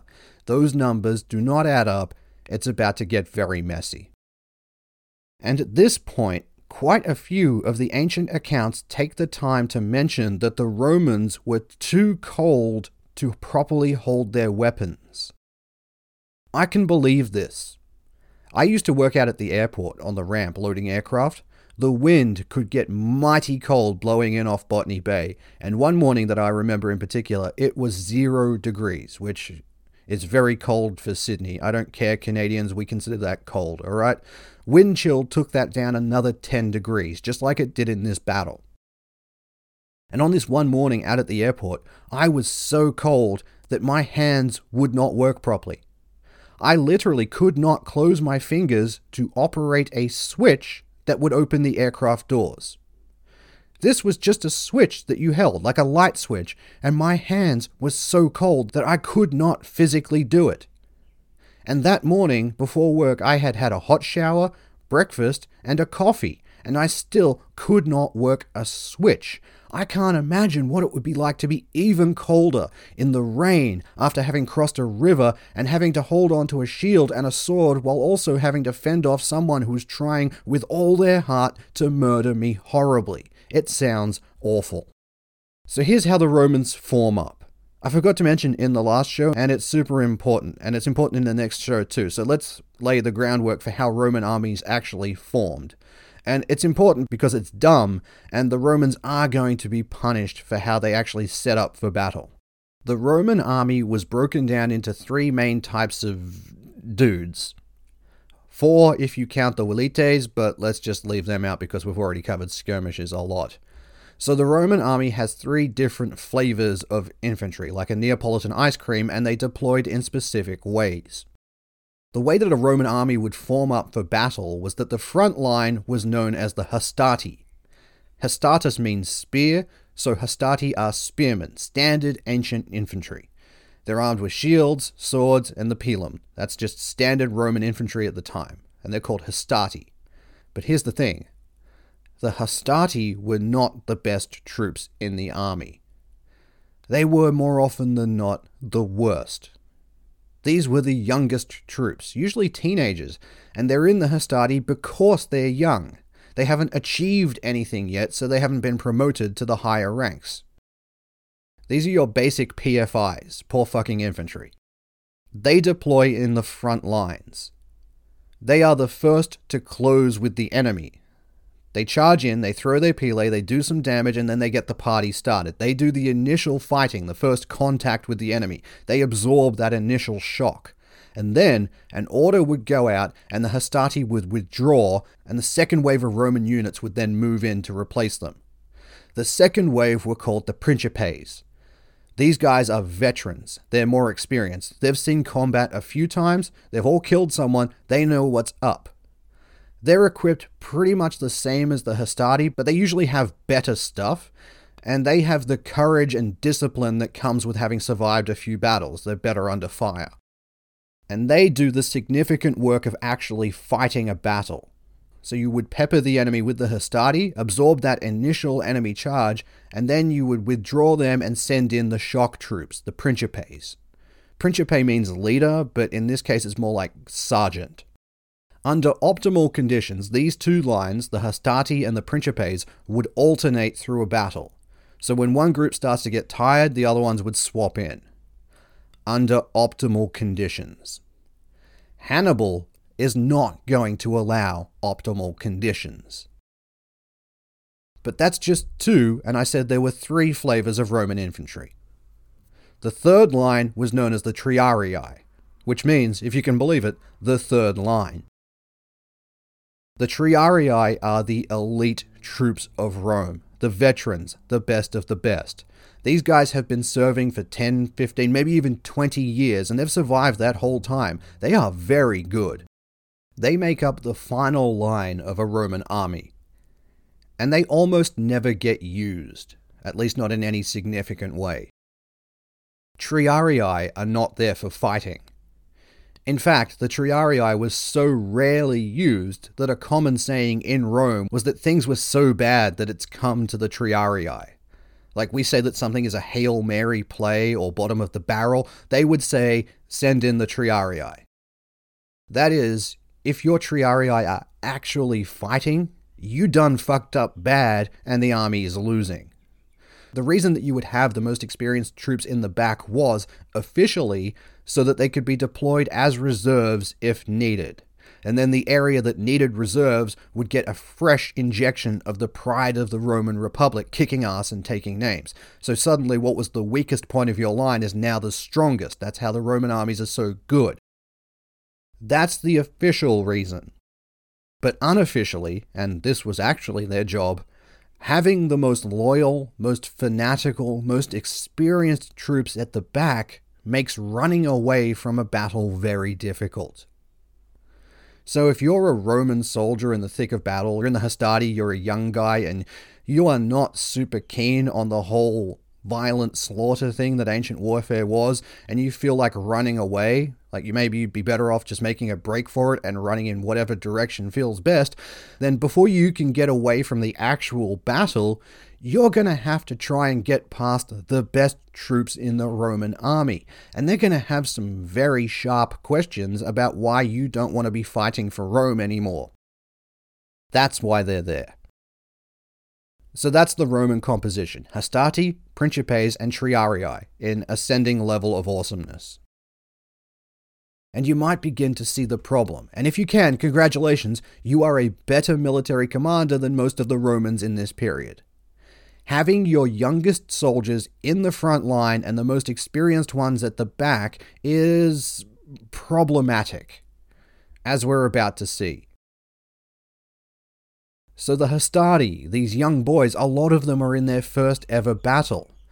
And they've not slept properly, they've not eaten breakfast, they're not dressed properly. It's snowing, they just had to cross a freezing river. They've been standing around getting even colder for hours and hours, and suddenly the cavalry force that they thought they'd been chasing, the cavalry that had a reputation for being the best cavalry in the world, that cavalry has just turned around and commenced an attack run.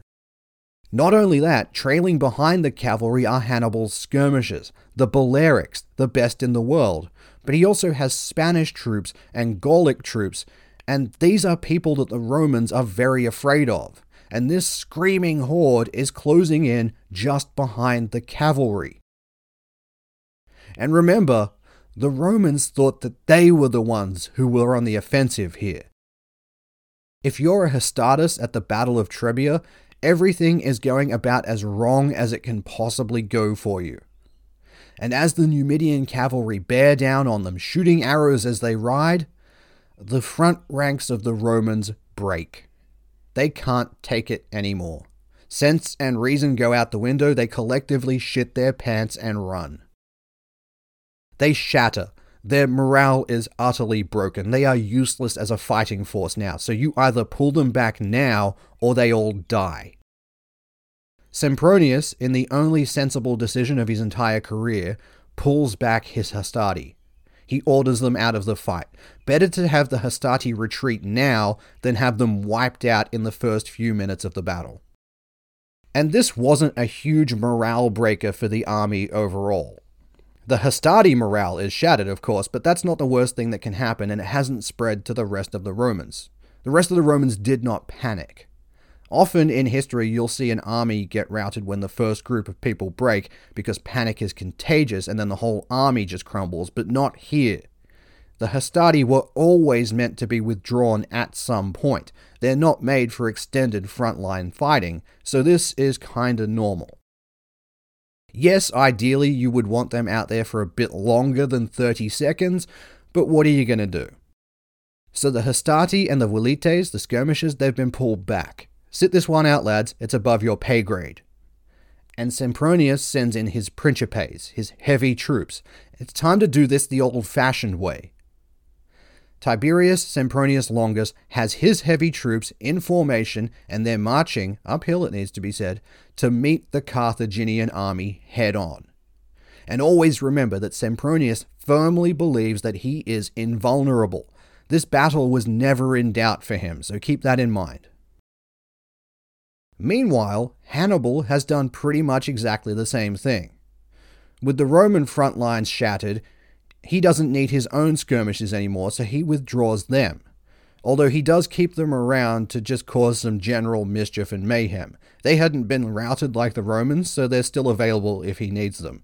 But now Hannibal is heading in with his own team of big dogs. And at this stage, he still had about a dozen elephants, and these elephants are going to do what elephants do they cause fucking carnage. Polybius barely talks about the elephant attack, which is how you know that it was very effective. Polybius, being the simp that he is, doesn't like talking about anything that makes Rome look bad, and the elephants really make Rome look bad.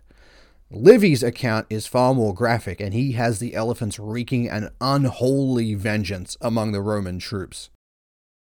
The truth is probably somewhere in between. And enjoy these elephants while you can, because they're all going to die after this battle.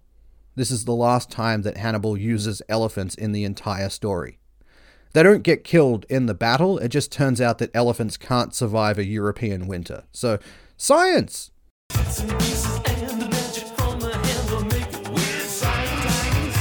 So, on the edges, Hannibal's cavalry is doing an absolute number on Rome's cavalry because they're just straight up better.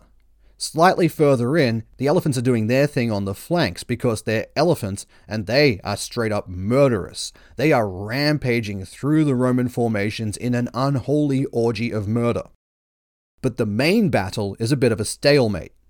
Sempronius has his best foot soldiers in combat with Hannibal's best foot soldiers, and they're kind of equal. This is a lot like one of those Dragon Ball Z fights that goes for 82 episodes because that's how you get the most money out of syndication. It's over 9,000! There's a whole lot of fighting going on, but not a whole lot of dying, so the battle is taking all day. And this is by no means unusual for ancient warfare. Not a lot of people died in the actual fighting in ancient warfare, relatively. The real damage was done when one side tried to run away. And right now, both teams are standing up to each other in a right proper arm wrestle. Hannibal has the overall advantage because his cavalry and elephants are doing their thing, but everything else is still up in the air. It is reasonably close. And that's when our boy Mago shows up. Remember Mago, Hannibal's brother?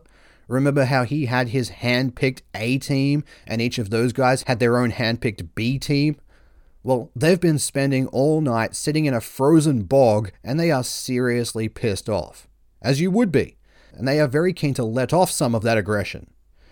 And, as it happened, because Hannibal is so good at what he does, this group of 2,000 men and cavalry who are very pissed off about spending a night in a bog are positioned directly behind the Roman ranks.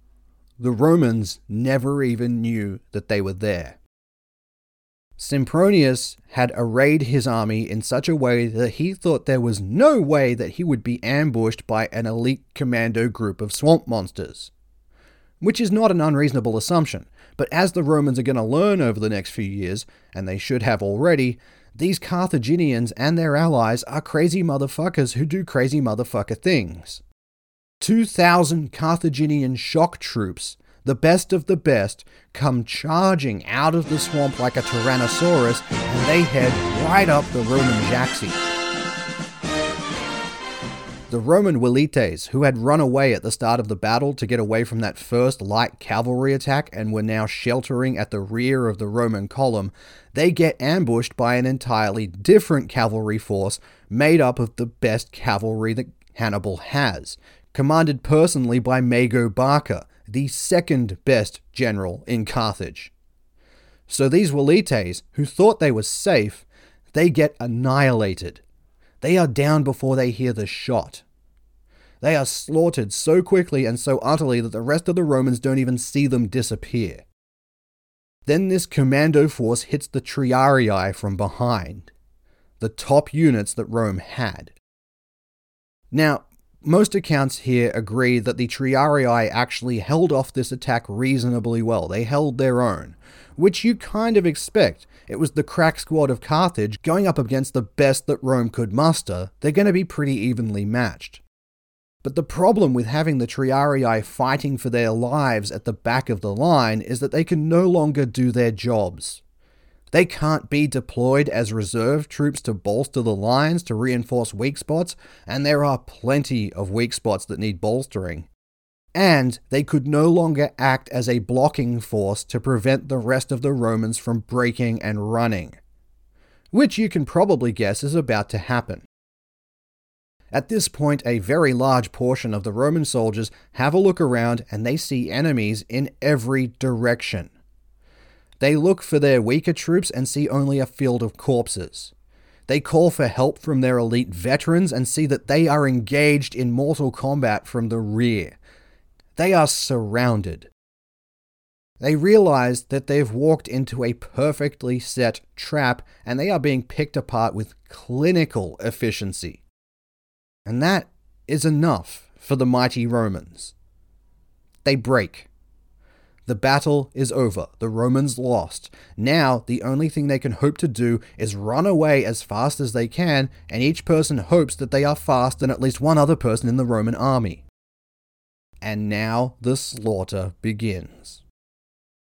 Sempronius takes a moment and really assesses just how fucked he is, which is a lot. and for once in his life, his ego takes a huge hit. So he decides to cut bait. He abandons all previous battle plans and organizes a force of his 10,000 best men to form up into a very closely packed testudo formation with him at the center, and they make a fighting retreat. And they actually manage to do this. This force of 10,000 men make it back to relative safety, fighting the whole way, but not really losing anyone. These guys make it out, including Sempronius, which was his plan the whole time. But you have to remember, the Roman army was about 30 to 40,000 men. So while these 10,000 are making it safely away from the battle, everyone else is proper fucked. The Gauls, who were allied to Rome at the time, they still had a couple of Gallic tribes loyal to them. These guys noped the fuck out immediately and ran at the first sign of trouble. They are gone. The Roman cavalry do the same thing. They call it a tactical retreat, but you can make of that what you will. They are galloping away at speed. Sempronius and his force make it to the top of one of these hills, and all Sempronius can see is his army being utterly annihilated by Hannibal. They are dying everywhere. The Romans retreat en masse. They're not completely routed. A lot of the army does manage to retreat in some kind of order, but it is still a large scale retreat. And this is pretty weird for the Romans. They are not used to losing at all, let alone getting absolutely rinsed. At the end of the day, 20,000 Romans are dead. About another 10,000 are captured, and they wish that they're dead. The rest of the Romans are getting the fuck out of Dodge as quickly as possible, and now Hannibal owns the top half of Italy. This is really bad for Rome. Sempronius, being both the consul and the commander of the army on that day, he needs to report this back to Rome, and the news is really as bad as it can possibly be. And what Sempronius sends back to Rome is absolutely classic. This is one of the greatest linguistic contortions of all time. No lawyer in history has ever bent the truth more than Sempronius does after the Battle of Trebia. Sempronius's report back to the capital stated that he had engaged the Carthaginian army and that there was a battle, but that bad weather had affected the battle and, as a result, he was unable to secure victory which is all absolutely true. None of that is a lie. It is all technically correct, which is the best kind of correct. But he did leave out the part where Hannibal utterly crushed him, and now 28,000 Roman legionaries were dead or missing, and there was now nothing standing between the capital and a guy whose life goal was to burn that capital to the ground which is a bit of an oversight, and retrospectively, Sempronius probably should have included that in his report. Not long after the report makes it back to Rome, it is followed by the screaming, terrified legionaries who were running away from the battle, and they report what actually happened, and Sempronius's career is, as you could probably guess, over. Hannibal's genius was on full display at the Battle of Trebia not only in the big things that historical battles are known for, like troop movements or having his enemies walk into an ambush, that's the stuff that makes the history books, but you have to really appreciate the minutiae that Hannibal does so well. The death by a thousand cuts that made sure the Romans had lost the battle before they even took the field. Hannibal had spies in the Roman camp. He knew that Sempronius was the kind of dickhead that would take that bait. He waited for Sempronius to be in charge. He waited until the conditions were perfect. He made his troops as comfortable as possible before the battle. He forced an engagement by attacking before dawn. He made sure that the Romans were not prepared, that they hadn't slept properly, that they were hungry, they were cold. He made them chase his army at pace, so they've already exerted themselves. He had his light cavalry lead the Roman cavalry on a wild goose chase for hours, so that when the battle actually came, the Roman horses were blown and the Roman cavalry was utterly useless and were ultimately slaughtered.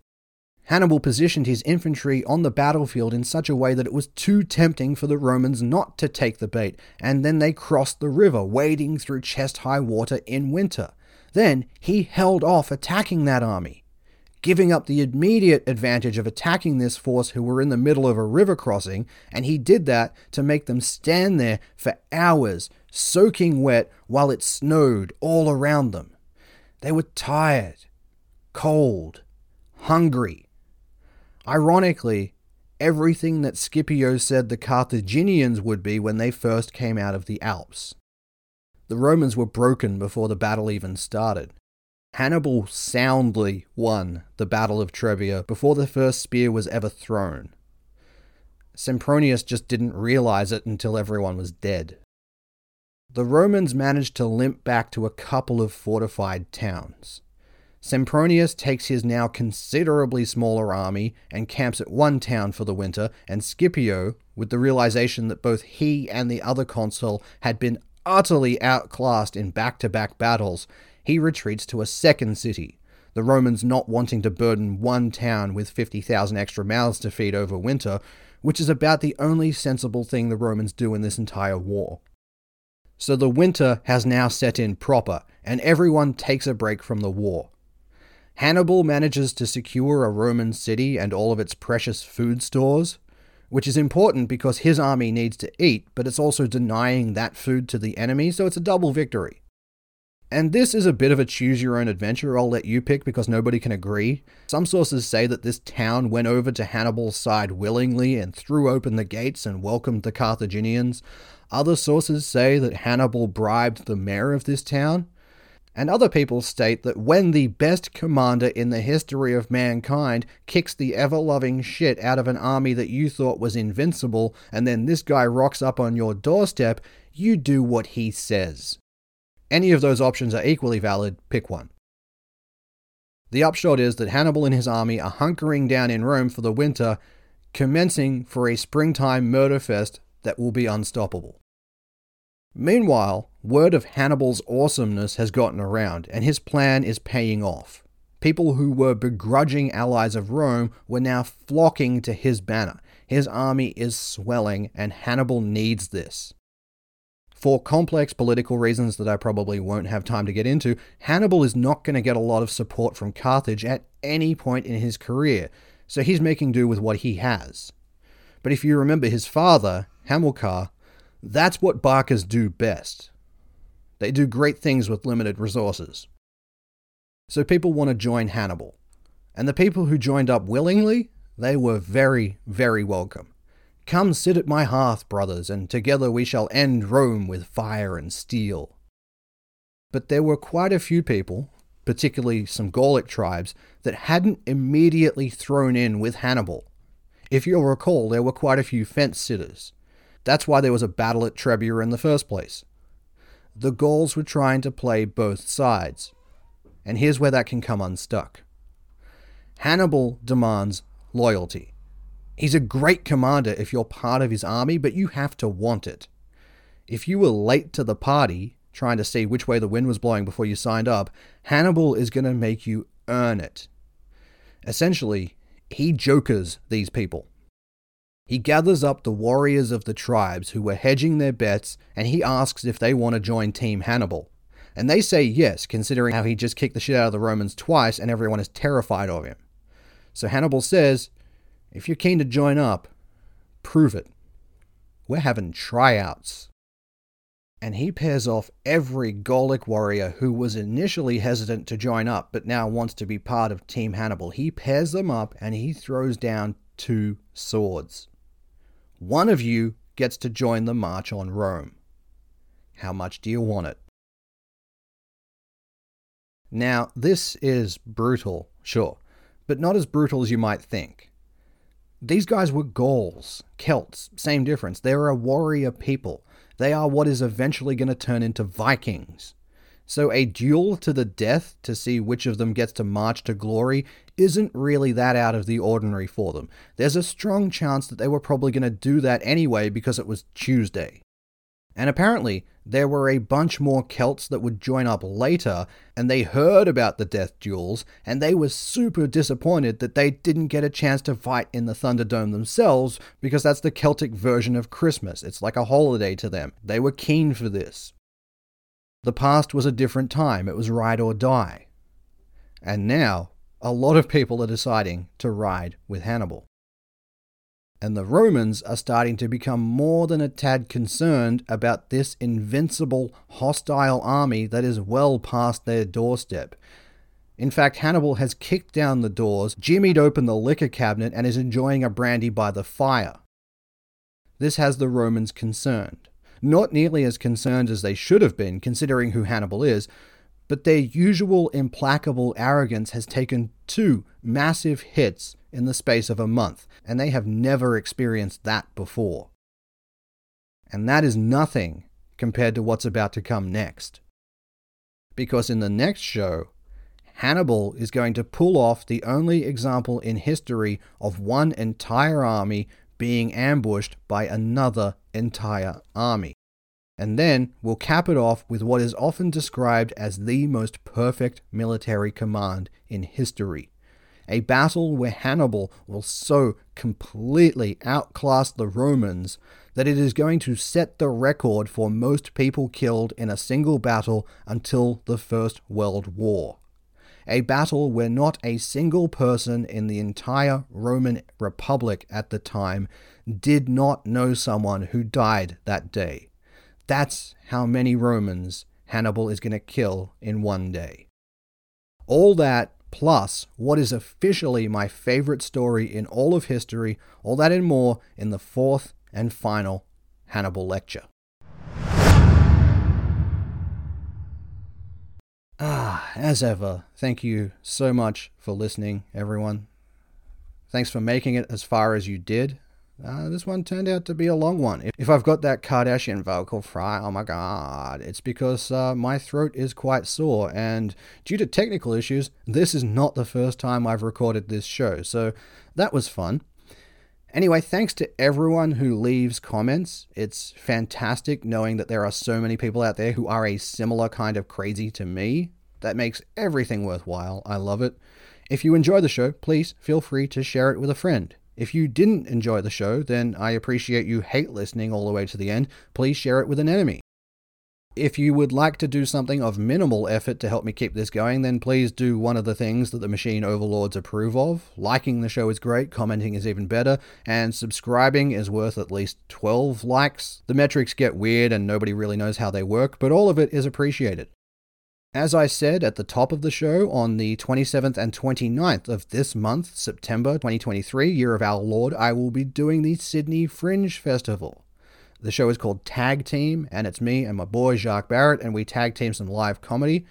JB has been my best bud and comedy partner for over 15 years now, so we vibe super well, and this show is always a blast.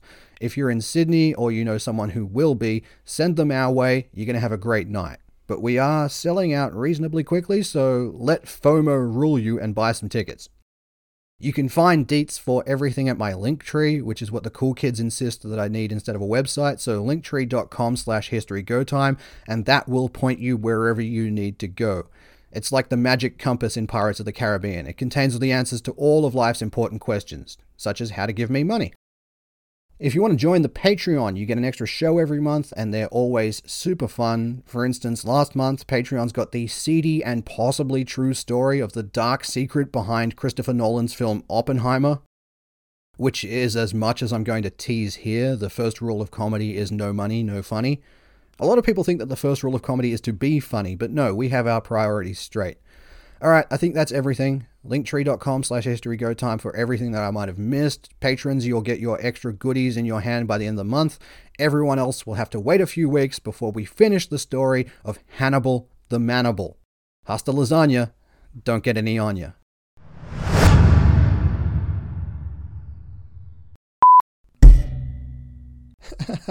I just realized that the sting that I use at the close of every show, which was just a random sound effect I picked up off a free sound effects site, I just realized it's the sound of somebody hitting a microphone stand and then putting some reverb on it and playing it in slow motion.